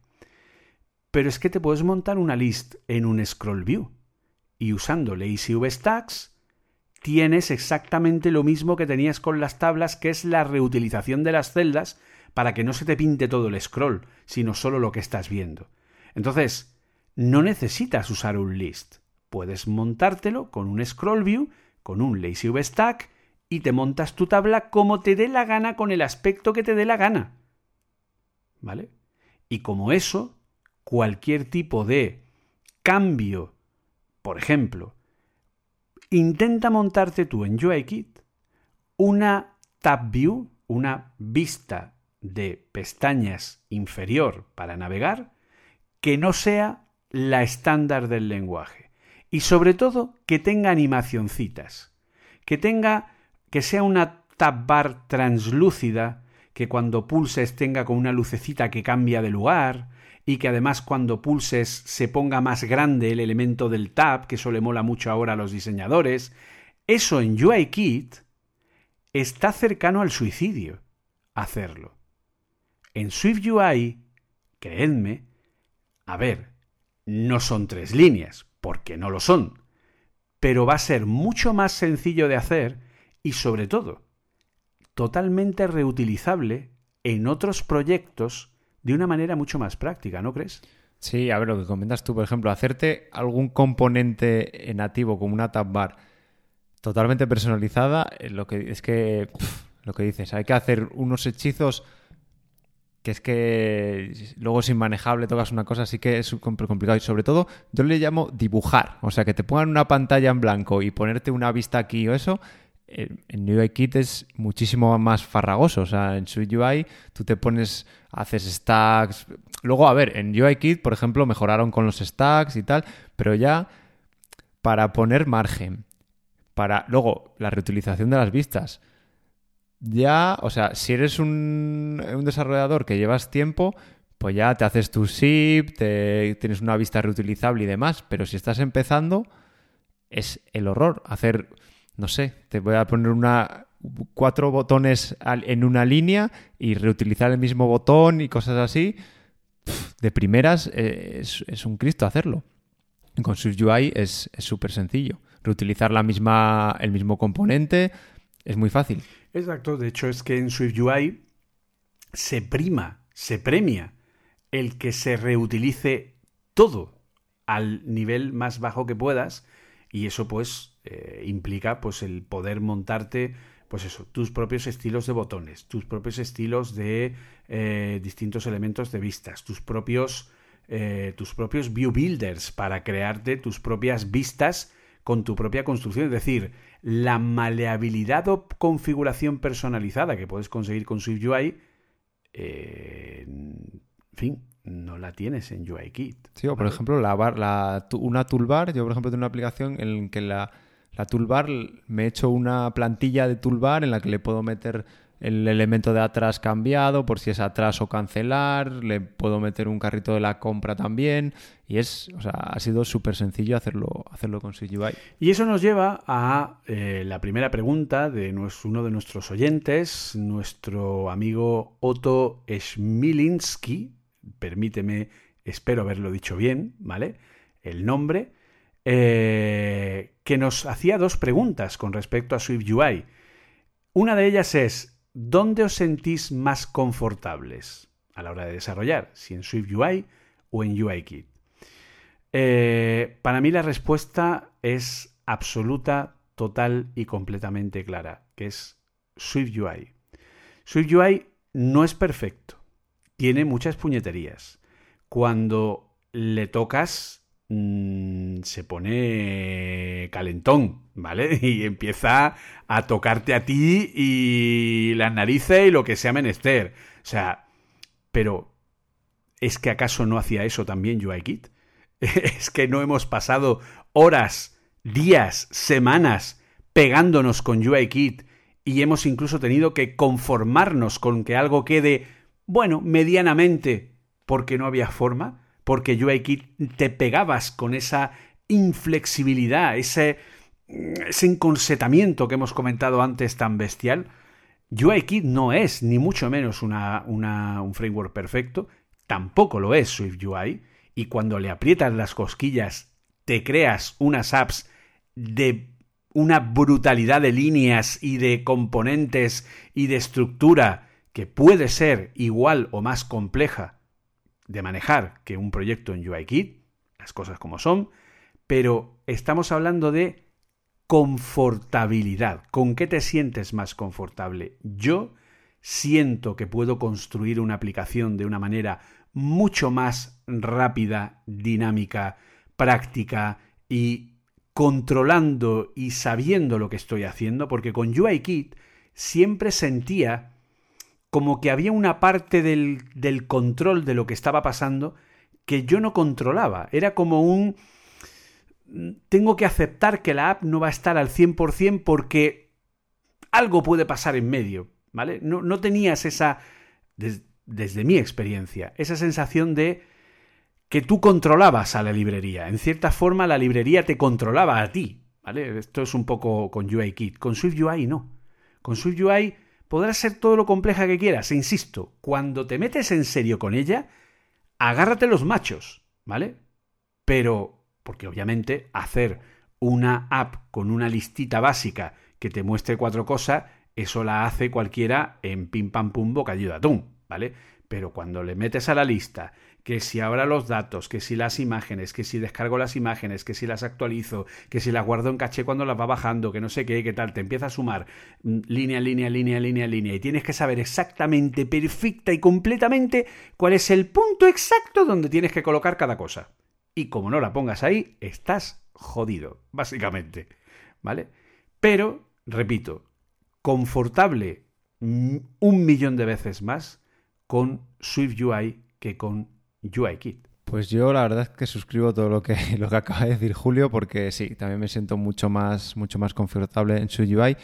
De hecho, y no es culpa de su UI, es una pega que puedo ponerle yo, que los primeros proyectos que hice con su UI, cuando tengo que recuperarlos para hacer un cambio, para añadir cosas, digo, cago en la leche, que se nota que eran las primeras veces que estaba utilizando esta librería. Y hay muchas cosas que digo, madre mía, cómo está haciendo esta esta burrada y pues tengo que refactorizar algunas vistas porque es como no, no es normal que, estuviera haciendo esto.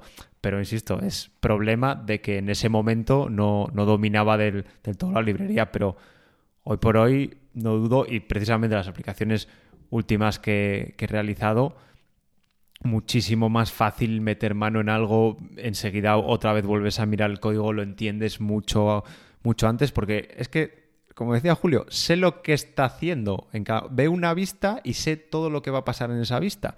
En cambio, si veo un view controller de UIKit, tengo que ir un sitio por un sitio buscando, vale, y ahora hace esto, pero si pasa esto, hace esto, y si hace esto, hace esto. Digamos que hay como muchos niveles de, encadenamiento de, de eventos. Aquí no, aquí digo, vale, tiene tres estados, tiene cuatro estados. Digamos que es como una máquina de estados que tiene un número finito de, cosas que pueden pasar. En UIKit tú empezabas a meterle complejidad a, una vista y hasta el infinito. En su UI tú empiezas a meterle complejidad, pero puedes coger y hacerte otra vista más pequeña. Entonces ya la vista grande tiene tres componentes. Luego ya esos componentes a su vez tienen otros componentes. Pero enseguida, si retomas un proyecto anterior, ves cada componente. Y, menos mal, porque como os digo, los primeros proyectos, a veces cuando, cuando tengo que mirarlos digo, madre mía, e, este chaval, que no, ¿qué, ha hecho aquí? Este chaval, pobrecito. Bueno, yo cuando miro proyectos que ya tienen tiempo, digo, mm, ¿cómo pude vivir sin Asina Wait? También, también. a, mí es que lo de Asina Wait para mí ha sido como un momento de, de, de, esperanza mental de decir, Dios mío, eh, I am a happy man, now and forever. O sea, es como un cambio totalmente radical. Sí, porque yo te pasará, bueno, estamos saliendo un poco del tema, pero ya aprovechamos. Eh, seguro que también te pasará a ti. Combine era como, ah, vale, muy bien, lo utilizo con su UI y parece que tal, pero luego ves la sintaxis y allí encadenando funciones y funciones y funciones, y luego lo comparas con Async Await y dices, ostra, madre mía.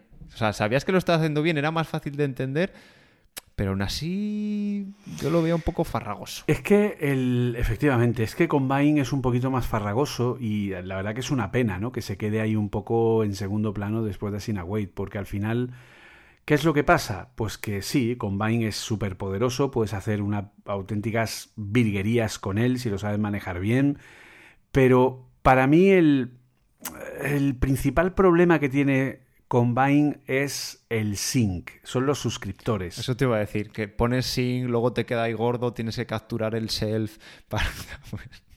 por eso, y controlar el completion o el failure y luego por otro lado el tal, que al final eh, es mucho más cómodo cuando te montas algún tipo eh, algún tipo un error eh, en el que haces un o sea, un replace error o un replace nil, ¿vale?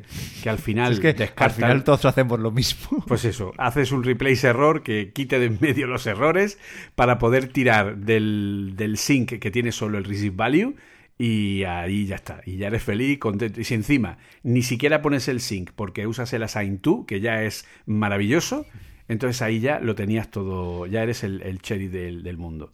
Y además yo creo que lo comentó nuestro compañero Mark en, el grupo de, Swift Spartan. El problema de Combine es que lo estamos utilizando el 95% de las veces para hacer llamadas con URL session. Sí, es cierto. Y te queda un troncho de código en cada llamada, aunque te hagas un grapper, aunque te hagas algo tal, te queda un troncho de código en cada llamada enorme para eso. Porque, a ver, Combine está muy bien, pues eso, para eventos que se van dando, aunque bueno, Em, o por ejemplo lo de las pulsaciones de, teclado y cosas de esas. O sea, de, para hacer el de, para hacer el debounce y no estar todo el rato llamando al servidor, para hacer delays y cosas de esas, está bien. Es decir, está bien para streams de datos. Pero no está bien para datos que solo, o sea, para cosas que solo ocurren una vez, que es como una llamada de red, que tú llamas y te devuelve el resultado y ya está, ahí se acabó la interacción. Eso, te queda como muy farragoso. Luego ves que con Async Await son dos líneas y ya está. Y dices, uff. Y al principio, en las primeras líneas, empiezas a poner eh, let data response y trabajas el response y tal. Cuando ya llevas un rato, dices let data subrayado y ya está por saco. y si da error, ya saltará por el error. Me da igual. en fin, es que al final son, son vicios muy malos. Pero, pero bueno, yo creo que, que ese es el tema. De hecho, el propio Otto nos preguntaba también cuánto le puede faltar a Swift UI para que sea tan completo y sólido como UIKit. Nada. Eso es. De hecho, ya es más completo y sólido. ¿Cuál es el problema? Que verlo con los tutoriales que hay en Apple, pues digamos que eso es la parte bonita. ¿Vale? Pero la parte real es en la que te pegas con ello. La parte real es en la que te pones a hacer cosas y te encuentras con los problemas, te encuentras con las idas de olla, te encuentras con los follones de tela, ¿de acuerdo? Entonces, ese es el tema, ¿de acuerdo? Ese es el key de la cuestión. Y lo que comentaste tú, Julio, le quedan algunas llamadas al sistema y demás, pero que no es porque el lenguaje haya que prepararlo, sino que yo creo que es falta de tiempo y de, y de manos en, Apple para adaptar esas, esas APIs, pero por lo de siempre, para esas cosas te puedes hacer un wrapper sencillito que lo bueno que tiene es que te sirve para esa aplicación y, para todas las que, las que hagas. Mira, fíjate, estoy viendo, esto es una cosa, evento en tiempo real. Acabo de entrar a LinkedIn porque quería mirar una cosa mientras estábamos hablando y acabo de ver que me ha aceptado amistad Natalia Panferova, Swift UI Frameworks Engineer at Apple.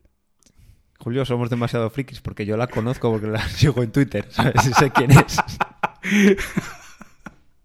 y además es una chica que trabaja muy muy bien y que ha compartido unos cuantos tips muy chulos en Twitter. Eh, y se ve que en algún momento le debéis solicitar contacto por, por LinkedIn y, nada, y me ha aceptado y de hecho me ha, me ha contestado diciendo, Hi Julio, nice to meet you too. O sea que, en fin, está ahí la cosa la cosa curiosa, fíjate. momento así de, de curiosidad. De reality. De reality en tiempo real. Pero fíjate, por ejemplo, lo que estábamos comentando. Mira, que era para lo que entraba aquí en, en LinkedIn, ¿de acuerdo? Una de las personas que yo eh, me siguen en LinkedIn, que es contacto, etcétera, etcétera. Es un ingeniero de desarrollo que trabaja en Nova Systems que se llama Finzi Ennes Moscoso. Un chaval que, bueno, pues está haciendo sus pinitos en su UI, está haciendo cosas bastante chulas y que, bueno, pues comparte de vez en cuando con la comunidad y que se está pegando él con todo esto. Y comparte un artículo que creo que eh, un post, ¿vale? En LinkedIn que creo que ejemplifica muy bien de esto que estamos hablando, de que Swift UI parece muy bonito eh, para empezar, pero hasta que no te pegas con ello o, en fin, eh, va a sonar un poco de aquella manera, o te apuntas a un curso como los míos, pues esas fricciones y esas cosas que tienes que conocer y que nadie te cuenta, pues o las conoces tú chocándote y pegándote con ello y perdiendo horas, días hasta que encuentras la solución, o pues eso, o, te apuntas a un curso donde te van a dar ya directamente todas estas soluciones. Entonces Finzi comenta y dice, un bug y muchas lecciones aprendidas. Durante estas dos últimas semanas me he encontrado en una situación por lo que seguramente muchos programadores habéis pasado. Básicamente he estado atascado días por culpa de un dichoso bug en la aplicación que estoy desarrollando. Para resumiros la situación, aparentemente el problema estaba asociado a la recarga de las vistas en base a cambios del data source, así que durante esos días me puse a leer documentación y artículos como un loco. Aprendí cómo y cuándo SwiftUI decide recargar una vista, en cómo usar el protocolo Equatable para hacer esto customizable o a usar instruments para debuguear todo esto.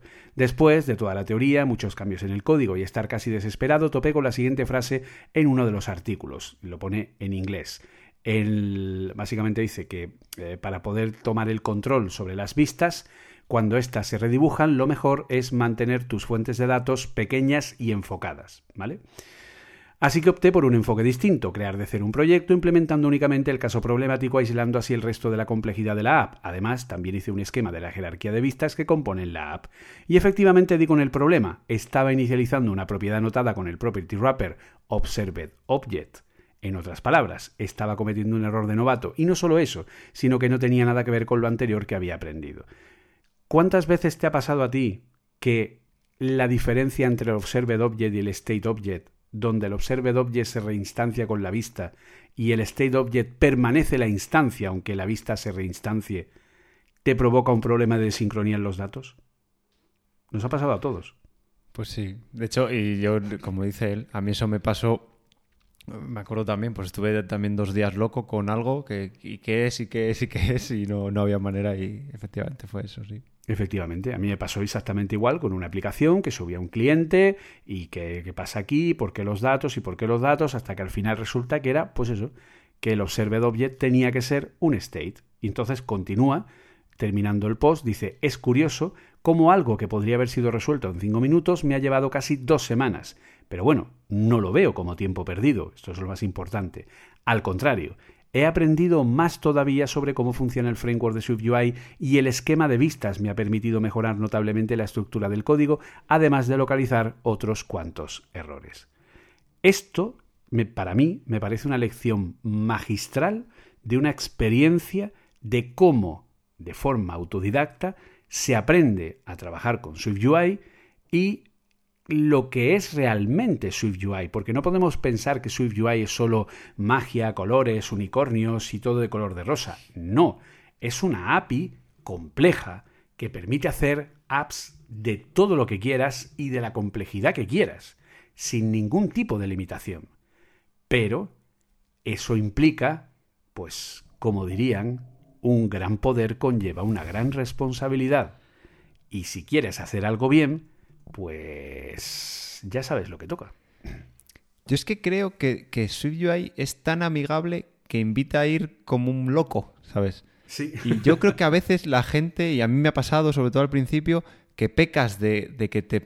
súper productivo, o sea, de repente te pones a hacer una vista y en dos patadas la tienes y a lo mejor no te paras a pensar muchas veces, porque como no te estás topando con ningún stop, no, hay no te está frenando nada, no no te paras a pensar alguna cosa, porque con UIKit a veces pasaba que, ¿y ahora cómo hago esto? Entonces te paras a pensar y dices, vale, lo puedo hacer así, pero también de esta manera, pero con SwiftUI como va saliendo todo como muy fluido, yo creo que a veces no te paras a pensar y luego te encuentras con esto y ya es cuando dices, mira, voy a parar, voy a leer algo de documentación, voy a empaparme bien de cómo se hacen las cosas y es como vas aprendiendo.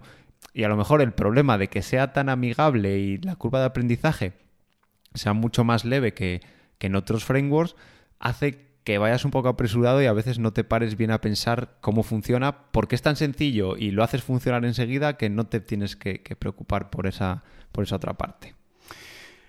Exacto, pero al final pues tenemos que un poco pues entender cómo funciona, entender cuál es la manera en la que está estructurado cada uno de los distintos elementos, etcétera, y por supuesto, no olvidar que SwiftUI Sirve también para eh, el Apple Watch, sirve para el Apple TV, sirve para iOS, para iPad, en fin, tenemos ahí un montón de posibilidades para eh, lo que es el funcionamiento, ¿de acuerdo? Yo, y hablando de multidispositivo. Sí. ¿Y dónde deja SwiftUI al Project Catalyst que habíamos comentado? Uf. Mira, yo antes de contestarte, que era lo que iba a recomendar, recomiendo que la gente busque una eh, una charla de la WWDC del último año que se llama Demystify Swift UI. ¿Vale? Es una charla de 40 minutos donde nos cuentan los patrones, los principios de desarrollo y funcionamiento del framework, cómo conectan los distintos componentes, es decir, toda la filosofía de identidad, ciclo de vida, dependencias, etcétera, que tiene Swift UI. Se llama Demystify Swift UI y eh, bueno, pues os recomiendo que la veáis porque os va a aclarar más de una duda al respecto. Y... ¿Dónde queda? Project Catalyst. Anda, andará. Pues queda en una mala situación, básicamente. Lo que no entiendo es que Apple hizo muchas aplicaciones, o sea, muchas aplicaciones de Mac las, las cambió, a, a- las portó desde UIKit, desde, desde el iPhone. Con lo cual, eh, yo creo que, además yo creo que a día de hoy, creo que hay más eh, aplicaciones Catalyst ahora mismo en Mac, lo tendré que mirar, pero creo que hay más, o casi que de Swift UI. Puede ser, porque ya sabes que Swift UI, hasta este último año, en la versión 3, eh, el desarrollo en Mac era como de aquella manera. O sea, le faltaba un montón de chicha y no estaba bien lo, lo he conectado. sufrido, lo he sufrido. Por eso. Entonces, este año sí han mejorado bastante el desarrollo y tal. De hecho, ha sido el gran beneficiado de esta última versión 3.0. Pero, a ver, yo creo que el Project Catalyst tiene el objetivo, ¿vale? Para el que no lo sepa, si hay alguien que no lo sabe, ¿vale? Project Catalyst es la traducción de UIKit en Mac, ¿vale? Es la capacidad que tiene una aplicación UIKit diseñada para el iPad de ejecutarse de una forma nativa en el Mac, haciendo una traducción en tiempo real de los componentes visuales en cuanto a su estilo entre el iPad y el Mac, ¿vale? De forma que si tienes una aplicación que ya está hecha en UIKit con eh, en el iPad, ¿vale? Es relativamente fácil portarla a el Mac, ¿vale? Con muy poco tiempo eh, lo puedes tener bien montado. Claro. Yo creo que Project Catalyst tiene como objetivo, pues, las apps que están hechas en UIKit que puedan tener esa opción de portarse a Mac para Intel y para M1, ¿vale? Porque recordemos que las apps, porque recordemos que los M1 eh, UIKit es un framework del sistema operativo Mac OS, solo los M1, y permite la ejecución nativa de aplicaciones y videojuegos desde iOS directamente, ¿vale? Aprovechando que es la misma arquitectura, etcétera, etcétera, ¿vale? Pero las APIs, los frameworks de, o sea, el conjunto de APIs de eh, los iPhone y los iPad están cargados en los M1, no así en Intel porque tiene una arquitectura distinta, ¿vale? Entonces, pero si usamos Project Catalyst, sí podemos tener la app tanto en Mac Intel como en Mac Apple Silicon. Entonces, yo creo que Project Catalyst se queda en eso, se queda en una herramienta interesante, práctica, para poder ofrecer versiones eh, de aplicaciones de iPad para el Mac de una forma un poco más nativa y un poco mejor adaptada, y que, bueno, pues tienen una función bastante interesante. Pero, como ya dijo Apple este año, y creo que ya lo dijo incluso el año pasado, todas las apps nuevas que se creen, pues hay que crearlas con SwiftUI. Sí, yo creo que, que- efectivamente, porque, a ver, lo que, lo que no me queda a mí muy claro y me explotó la cabeza cuando lo vi, es que tú puedes crear con SwiftUI una aplicación para iOS y con Catalyst portarla al Mac. Que esa opción que te dejasen hacerla, no sé si es que ya como tenían el check en la configuración de Scout lo dejaron y a correr, o, o no lo entiendo, no entiendo muy bien. O que está usando el render de UIKit sobre el que se monta SwiftUI para pasarlo a Project Catalyst, que también puede ser. Sí, sí, sí, o sea, será eso, pero no sé, Apple siempre ha, ha sido como muy ordenada y muchas veces no te dejaba tantas opciones y que abra así la mano tanto y no, no te dé un camino solo, a mí siempre me, me hace desconfiar. Pero bueno, de, todas maneras, eh, una de las preguntas que nos queda por responder es si tenemos aplicaciones en UIKit, ¿merece la pena tirarlo todo por la, por la ventana y por la ventana digital y, y rehacerlo en SwiftUI? ¿Y tú qué crees? ¿Que sí o que no? Eh, a ver, yo te contestaría de una forma muy parecida a lo que sucedía con Objective-C cuando salió Swift, ¿vale? ¿Merecía la pena coger y tirar todo lo que había en Objective-C y pasarlo a Swift? Mm, no, realmente no, ¿vale? ¿Por qué? Porque ya es un trabajo hecho, ¿vale? Lo que merece la pena es que como Swift era interoperable con Objective-C, ir migrando poco a poco, en función del tiempo que tienes, tus aplicaciones de Objective-C a Swift, aprovechando que puedes ir portando determinadas clases entre lenguajes. Aquí pasa igual. Tú en una app de UIKit puedes crear vistas de SwiftUI y usarlas dentro de un UI Hosting View Controller. ¿Vale?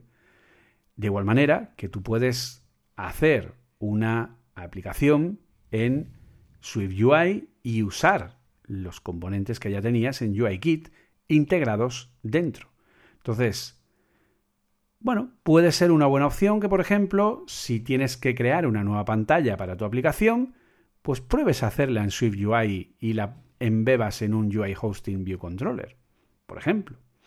Puede ser a lo mejor una buena opción que si tu app no tiene muchos view controllers, pues puedas montar la estructura de esa aplicación en SwiftUI usando los representables de los view controllers y de los views e ir migrando. Es decir, yo no veo realmente necesario, es decir, las apps que existen ya están bien hechas, ¿vale? Y, y, salvo casos muy puntuales donde tú mismo te das cuenta de que una aplicación está desactualizada o desfasada y que quieres darle nueva vida y quieres refactorizarla y ya que te pones, la haces en SwiftUI, pero esa obligación de decir, no, no, no, es que ahora que es que ya hay que olvidarse, no, no, yo considero que no, que no es tan, no, no es tan necesario en ese sentido. SwiftUI ha venido para dar una solución a todo lo nuevo. Pero lo antiguo va a seguir ahí. Objective-C todavía está y por muchísimos años más que durará. UIKit igual, incluso en su evolución. Por lo tanto, yo me plantearía eso. Es decir, no tengo por qué cambiar. Lo que ya está hecho, hecho está. Si lo puedo ampliar utilizando SwiftUI, bienvenido sea. Si por lo que sea no puedo, pues ya está. Sigo como estaba. Y en algún momento, cuando cree un nuevo proyecto o cuando vaya a generar una nueva versión, me puedo plantear poco a poco refactorizar la aplicación o reutilizar algunos componentes y crearme una híbrida entre ambas e ir pasándolo poco a poco o directamente pues liarme la, manta a la cabeza eh, y refactorizar porque, porque me apetece poner al día y me apetece ofrecerle a la aplicación cosas que en UIKit son más complejas y en SwiftUI pues tienes más ventajas, pues como interfaces más modernas, animaciones, efectos, etcétera, que con UIKit pues son más complejos. Yo opino lo mismo, o sea, si ya tenemos una aplicación hecha en UIKit, eh, sí que la seguiría evolucionando en con SwiftUI, ¿vale? Aprovecharía, y es lo bueno de que sean interoperables, que al final eh, puedes ir incorporándolo poco a poco en tu aplicación. Además, eh, ya desde iOS 13 ya se puede utilizar SwiftUI, con lo cual ya no tienes que bajar tanto el target para empezar a meter vistas con, con SwiftUI. De hecho, a mí me ha, pasado algo parecido con Combine y Async Await. Cuando lo sacaron para versiones eh, a partir de la 13, cuando sacaron la compatibilidad, estuve dudando bastante en algunas aplicaciones. De decir, bueno, pues me, hago una clase, o sea, me hago, me hago una especie de wrapper o tal para simplificar las llamadas, que es como lo estoy haciendo en las nuevas, incluso podía reutilizar el mismo, pero es que tenía tan bien montado lo de Combine, ¿vale? Tenía ya un wrapper de Combine con muchas funciones intermedias para el tratado de datos, en el, en el completion y demás tenía los errores tratados igual en todas las vistas y una serie de cosas que dije, es que no me merece la pena a lo mejor estar, eh, no sé, tres días cambiando cosas a lo mejor me encuentro algún punto en el que no se puede o no es que se pueda, sino que es complicadísimo cuando esto está funcionando bien y no hace falta más. Eh, puedo, o sea, significa eso que si tengo algo nuevo, que a lo mejor no son llamadas de red, pueda utilizar Async Await o, que a lo mejor empieza a hacer las nuevas llamadas de red con Async Await. Pues sí, pues como en este caso, que significa que ya no pueda, que tengo un proyecto de UIKit y no, no, ese muere con UIKit y siempre UIKit, no, no, para eso está la interoperabilidad y para eso ahora es un momento en el que si, es que si miras cinco años atrás no había este debate, porque no existía UI, porque no existía Combine, porque no existía Async Await y solo había una manera de hacerlo. Ahora tenemos la suerte de que varias maneras y sí que es verdad que las nuevas vienen para mejorar y son más potentes. Pero no significa que las otras hayan dejado de valer, sino que siguen vigentes y no es cuestión de tirar trabajo, porque en su día, eh, cuando hicimos las aplicaciones en UIKit, las hicimos con todo el cariño del mundo y, están funcionando. Y bueno, y máxime cuando es el trabajo de un cliente que, no nos va a decir, no, mira, es que voy a estar cinco días sin avanzar porque voy a refactorizar. Te dirá, bueno, pues yo voy a estar cinco días sin pagarte. Básicamente. Y bueno, por ir terminando un poco, eh, hay otra pregunta de los, eh, de los oyentes, ¿vale? Esta vez pues eh, hemos fusionado un poco porque, bueno, la verdad que había preguntas que, bueno, pues que se unían ¿no? al, al texto, al tema que estamos tratando.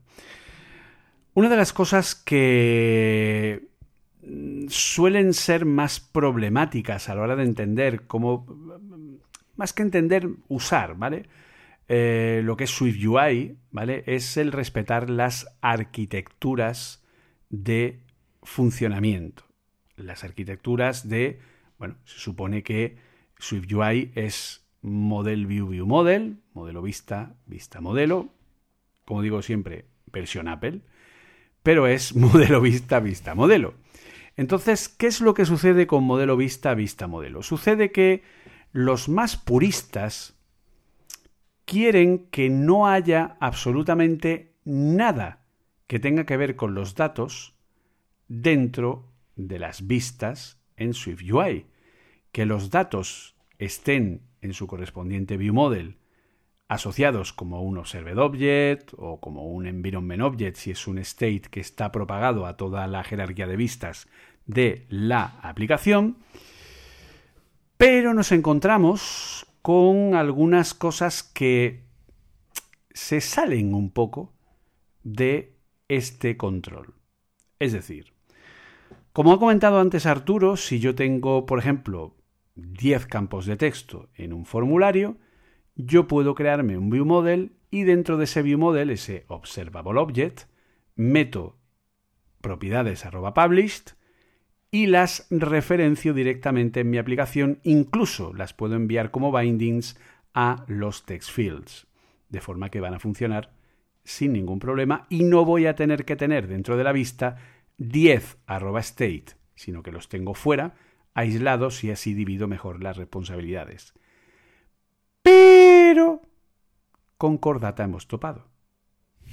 Entonces lo que nos pregunta nuestro amigo y oyente Antonio Rodríguez es, con toda su buena intención, nos dice, ¿soy yo o el property wrapper fetch request para usar Core Data en las vistas de Swift UI va totalmente en contra del Model View View Model? ¿No debería estar el código de Core Data separado de las vistas? Es una pregunta bastante interesante y que da a entender pues una de esas cositas que podemos encontrar que hay que aceptar, ¿no? como que barco sea un animal acuático, esas cosas, porque si no se llevan nuestros Swift UI categories, pero eh, para ponerlo en contexto, el FAIR request es una consulta de Cordata que hay que poner de forma obligada dentro del el código de la vista es una consulta de datos y debería poder ponerse en un ViewModel, pero no se puede. ¿Por qué? Porque este FetchRequest no tiene un parámetro que le inyecte el contexto de objetos controlados, el Managed Object Context que necesita para trabajar con Cordata. ¿Por qué? Porque lo coge de forma directa en las propiedades internas del protocolo de la view porque al estar orientada a protocolos y al conformarse con Vue, hay un montón de código oculto que yo no veo y que está por detrás y que hace cosas él solo, sin que yo sepa el qué. Y una de esas cosas es coger el Managed Object Context que está propagado a todo el árbol jerárquico de la aplicación a través de un environment desde la parte del strut de la app hacia abajo. De forma que al hacer un FER request, recoge ese contexto, pero lo recoge por detrás, en un código que yo no controlo. Por lo que si pongo el Fair Request en el ViewModel, no funciona, porque no es capaz de encontrar el context el que tiene que utilizar. Por lo tanto, nos obliga a ponerlo como un componente de vista dentro de la vista, aunque sean datos. ¿Esto está bien hecho? No, no está bien hecho. Pero entiendo que es una limitación en cómo Apple ha implementado Core Data y una señal más de que, hola, señores de Apple, gracias por todo el trabajo que hacen día a día, les queremos, les amamos, les respetamos, les vanagloriamos, por favor necesitamos Swift Data. Yo creo que efectivamente, que a lo mejor tiene que ver con que, es una limitación del propio Core Data y no han sabido eh, cómo hacerlo para, aislarlo. Pero es que también, a ver, yo de esto del tema de arquitecturas y de eso, yo también soy muy, muy punky con las arquitecturas porque tiendo a simplificar mucho y si algo es pequeño y está contenido y está bien aislado, hasta que no crezca, no necesito armar un biomodel y hacer una, serie de cosas. De hecho, por ejemplo, es, Apple la primera que en los que en los ejemplos que da, de hecho el proyecto de cero de de Cordata de, mm, de su UI, si incluyes Cordata, pues escribe allí en una función en la propia vista. Fruta, ¿no? Es la app de no, cuando hace proyectos grandes sí que empieza a dividir, pero es que tampoco lo divide bien, sino que hace sus nunca ha sido muy buena con las arquitecturas en sus propios ejemplos. O sea, sí que está organizado, pero a, su manera, que seguramente que ellos lo entiendan, pero, pero digo, el proyecto de... Cuando creas un proyecto en blanco, con eh, de su UI con Core Data, eh, sí que te pone, o sea, accede a, insertar eh, a insertar objetos, entidades en, en Core Data eh, desde la propia vista, no te crea un view model al lado. O sea, me refiero, el proyecto de cero no, no tiene un observable, observable object ni, ni, nada parecido.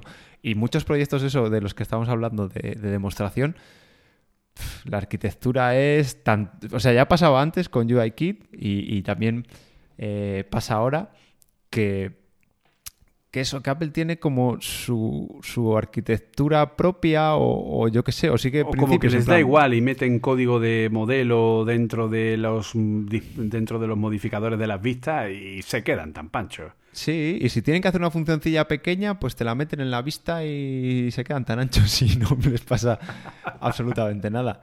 Que, a ver, que, ojo, eh, depende, ¿eh? esto es totalmente opinable y aquí no vamos a abrir el cajón de las arquitecturas porque aquí hay opiniones para, todos los gustos. Yo soy de hacerlo sencillo porque he visto arquitecturas de que una función llama a otra función, que llama a otra función, que llama a otra función y cuatro funciones que solo hacen que llamar a otra función. Y pues sí, será una arquitectura no sé qué y seguirá no sé qué principios, pero a mí me parece que estás escribiendo seis líneas de código cuando podías escribir una, ¿sabes? o sea, tampoco hay que ser muy nazi de esto de las arquitecturas. Esto es un poco como lo de quisiste hacer un código mutante y te quedó muy tonto. Efectivamente, sí. He visto separación de tal y es que, a ver, al final esto es como en la vida. Aquí en el código hay que ser ordenado y seguir más o menos un patrón y tener un modelo del patrón. Pero yo creo que hay que adaptarlo primero a la plataforma en la que estés trabajando, porque un eh, MVVM no es lo mismo en Android que si estás programando en UIKit, que si estás programando en su UI, son cosas distintas. Y hay muchas veces que es que el propio lenguaje o el propio framework mm, no es así y no te invita a hacerlo así. Y por más que lo hagas, lo que estás es sobrecargándolo. Pero bueno, como todo, oye, si te funciona y el código funciona. ¿Y eres feliz? Fácil, sí, es fácilmente testable. Le puedes añadir cosas y sigues aislando los conceptos y las responsabilidades pues oye, adelante con, adelante con ello. Al final cada maestrillo tiene su librillo y yo creo que cada uno tenemos nuestra, nuestra pequeña arquitectura. Sí, básicamente. Que luego la llamamos, eh, bueno, pues la, la, arquitectura, no sé, la arquitectura mía, la arquitectura Rivas, ¿no? Por ejemplo.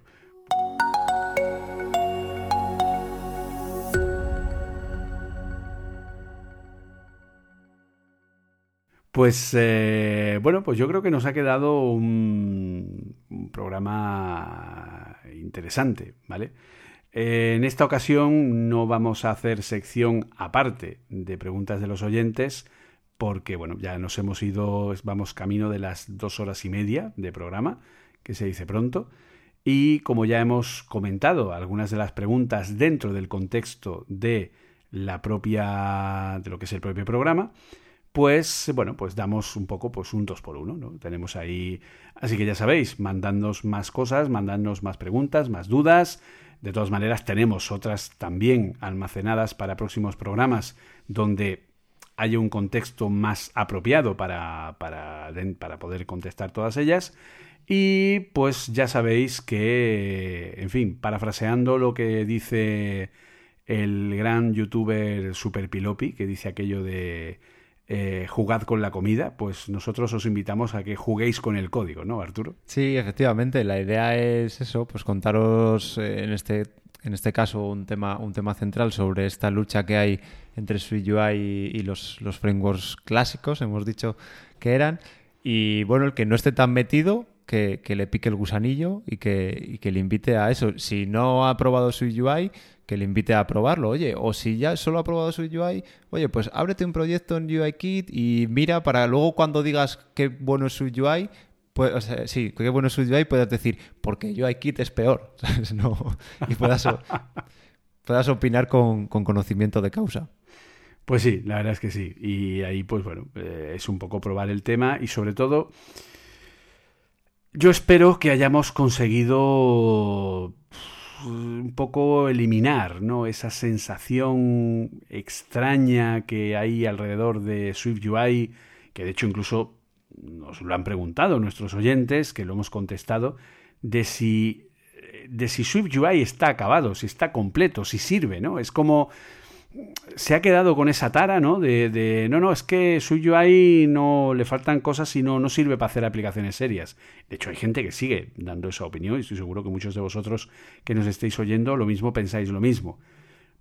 Arturo y yo hablamos desde nuestra experiencia, nuestra experiencia de hacer pues unas cuantas apps para nosotros o para clientes con SwiftUI, de habernos pegado, de haber llegado a cubrir o completar aplicaciones muy, muy complejas. En mi caso, algunas que en UIKit me hubieran supuesto muchísimo más tiempo y a lo mejor no hubieran quedado tan finas o habría determinadas cosas que no podría haber hecho directamente, ¿vale? Y entonces, bueno, y luego pues también igualmente pensar que eh, esto no es cuestión de alguien que ha empezado a trabajar con SwiftUI y se ha enamorado y ya todo tal. No, no. Eh, no podemos olvidar que mm, tanto Arturo como yo tenemos más de 10 años de experiencia en el mundo del desarrollo y bueno, pues eh, en fin. Y tenemos aplicaciones en UIKit que mantener todavía y por muchos años. Exacto. Entonces, no es cuestión de una opinión fanboy, no, no, es lo que estamos intentando transmitiros, es una opinión desde la experiencia más pura y dando una opinión personal pero bueno, pues en base a nuestra experiencia y que esperamos que os haya que os haya servido, que os haya permitido tener una visión más global, más clara de estos dos frameworks y de su futuro y de bueno, pues darle una oportunidad a SwiftUI si aún no lo habéis no lo habéis hecho. Y si queréis un aprovecho un momento spam y si ya sabéis que si queréis aprender SwiftUI tenemos nuestra formación en Apple Coding Academy, un curso, un curso no, porque luego cuando digo curso me pegan. Tenemos una formación en SwiftUI, una formación donde aprenderéis absolutamente todo de el framework, ¿vale? Una formación que comienza el próximo 17 de marzo hasta el 19 de abril, 72 horas de formación todos los días de lunes a viernes de 7 a 11 de la noche. Si estáis interesados en aprender, pues ahí tenéis desarrollo de apps con SwiftUI 3 Combine y Async Await en acoding.academy. Así que ya sabéis que ahí tenéis esa opción. Y además van a aprenderlo bien y van a aprender cómo funciona por dentro y seguramente se eviten algunas de las cosas que, hemos comentado de, aprenderlo un poco a golpes, como, como, los, como los ha aprendido eh, nosotros y bueno, el ejemplo, el ejemplo que pusiste, porque eso, eh, la limitación a día de hoy que yo me he encontrado con SwiftUI es porque desconocía realmente cómo funcionaba, ni más ni menos. Exacto. Por eso es importante conocer cómo funcionan las cosas en su raíz. Y eso es un poco lo que intentamos transmitir, pues bueno, con todos los medios que tenemos a nuestro alcance. Así que poco más. Muchísimas gracias a todos por estar ahí durante las pues prácticamente dos horas y media que ha durado el episodio. De nuevo, muchísimas gracias por la gran acogida. Ya sabéis que podéis contactar con nosotros en cafeswift con dos Fs gmail.com o a través de Twitter en arroba cafeswift con dos Fs. Si nos buscáis en cualquier red, somos cafeswift con dos Fs y eh, pues... Pero sin acento, ¿eh? Que en Twitter ya hemos tenido un problemilla que alguien estaba intentando escribir con el acento hacia atrás café y no existe en Twitter. Claro, en Twitter no existe, en, Twitter está con la E normal, la, E, la tilde inversa del café eh, es solo para, la parte de, bueno, pues tal. Y aún así, la búsqueda en, eh, en Apple Podcast o el resto de plataformas, aunque no pongáis la E con la tilde inversa, automáticamente la busca, eh, aunque el título la tenga, ¿de acuerdo? O sea que poniendo café con dos Fs, nos encontráis allá donde nos busquéis. Así que lo dicho, si os ha gustado, compartir el episodio, seguidnos, a mí podéis seguirme en arroba jcfmunoz de manera personal o a través de Apple Coding, también los directos en twitch, twitch.tv barra Apple y bueno, pues ahí estamos todos los días y bueno, en cada momento, cuando se pueda, etcétera, etcétera. Y a ti Arturo, ¿dónde puede encontrarte la gente? Pues a mí en eh, mi página www.arturoribas.com tenéis toda la información y ya tenéis el enlace a, este podcast como comenté antes. Eh, luego en Twitter como arroba Arturo A y también podéis escuchar en, mi otro podcast que hago con, con dos colegas que se llama Vidas Digitales. Genial, que además nos, dicho por ellos, nos prestan a Arturo, pero solo un ratito de vez en cuando. Ahí andan negociando no sé qué cláusula de rescisión. No, no sé qué cosa. De verdad, un abrazo para todos los compañeros de Vidas Digitales que son muy apañados. Así que poco más. Muchísimas gracias. Y bueno, no tenemos lema, pero podemos un poco buscar esa despedida, ¿no? Que me ha gustado lo de jugad con el código. Pues puede ser algo así, ¿no? Así que eh, ya sabéis, eh, nos vemos eh, dentro de 15 días si Jobs quiere y mientras, pues, jugad mucho con el código. Hasta luego. Bye bye.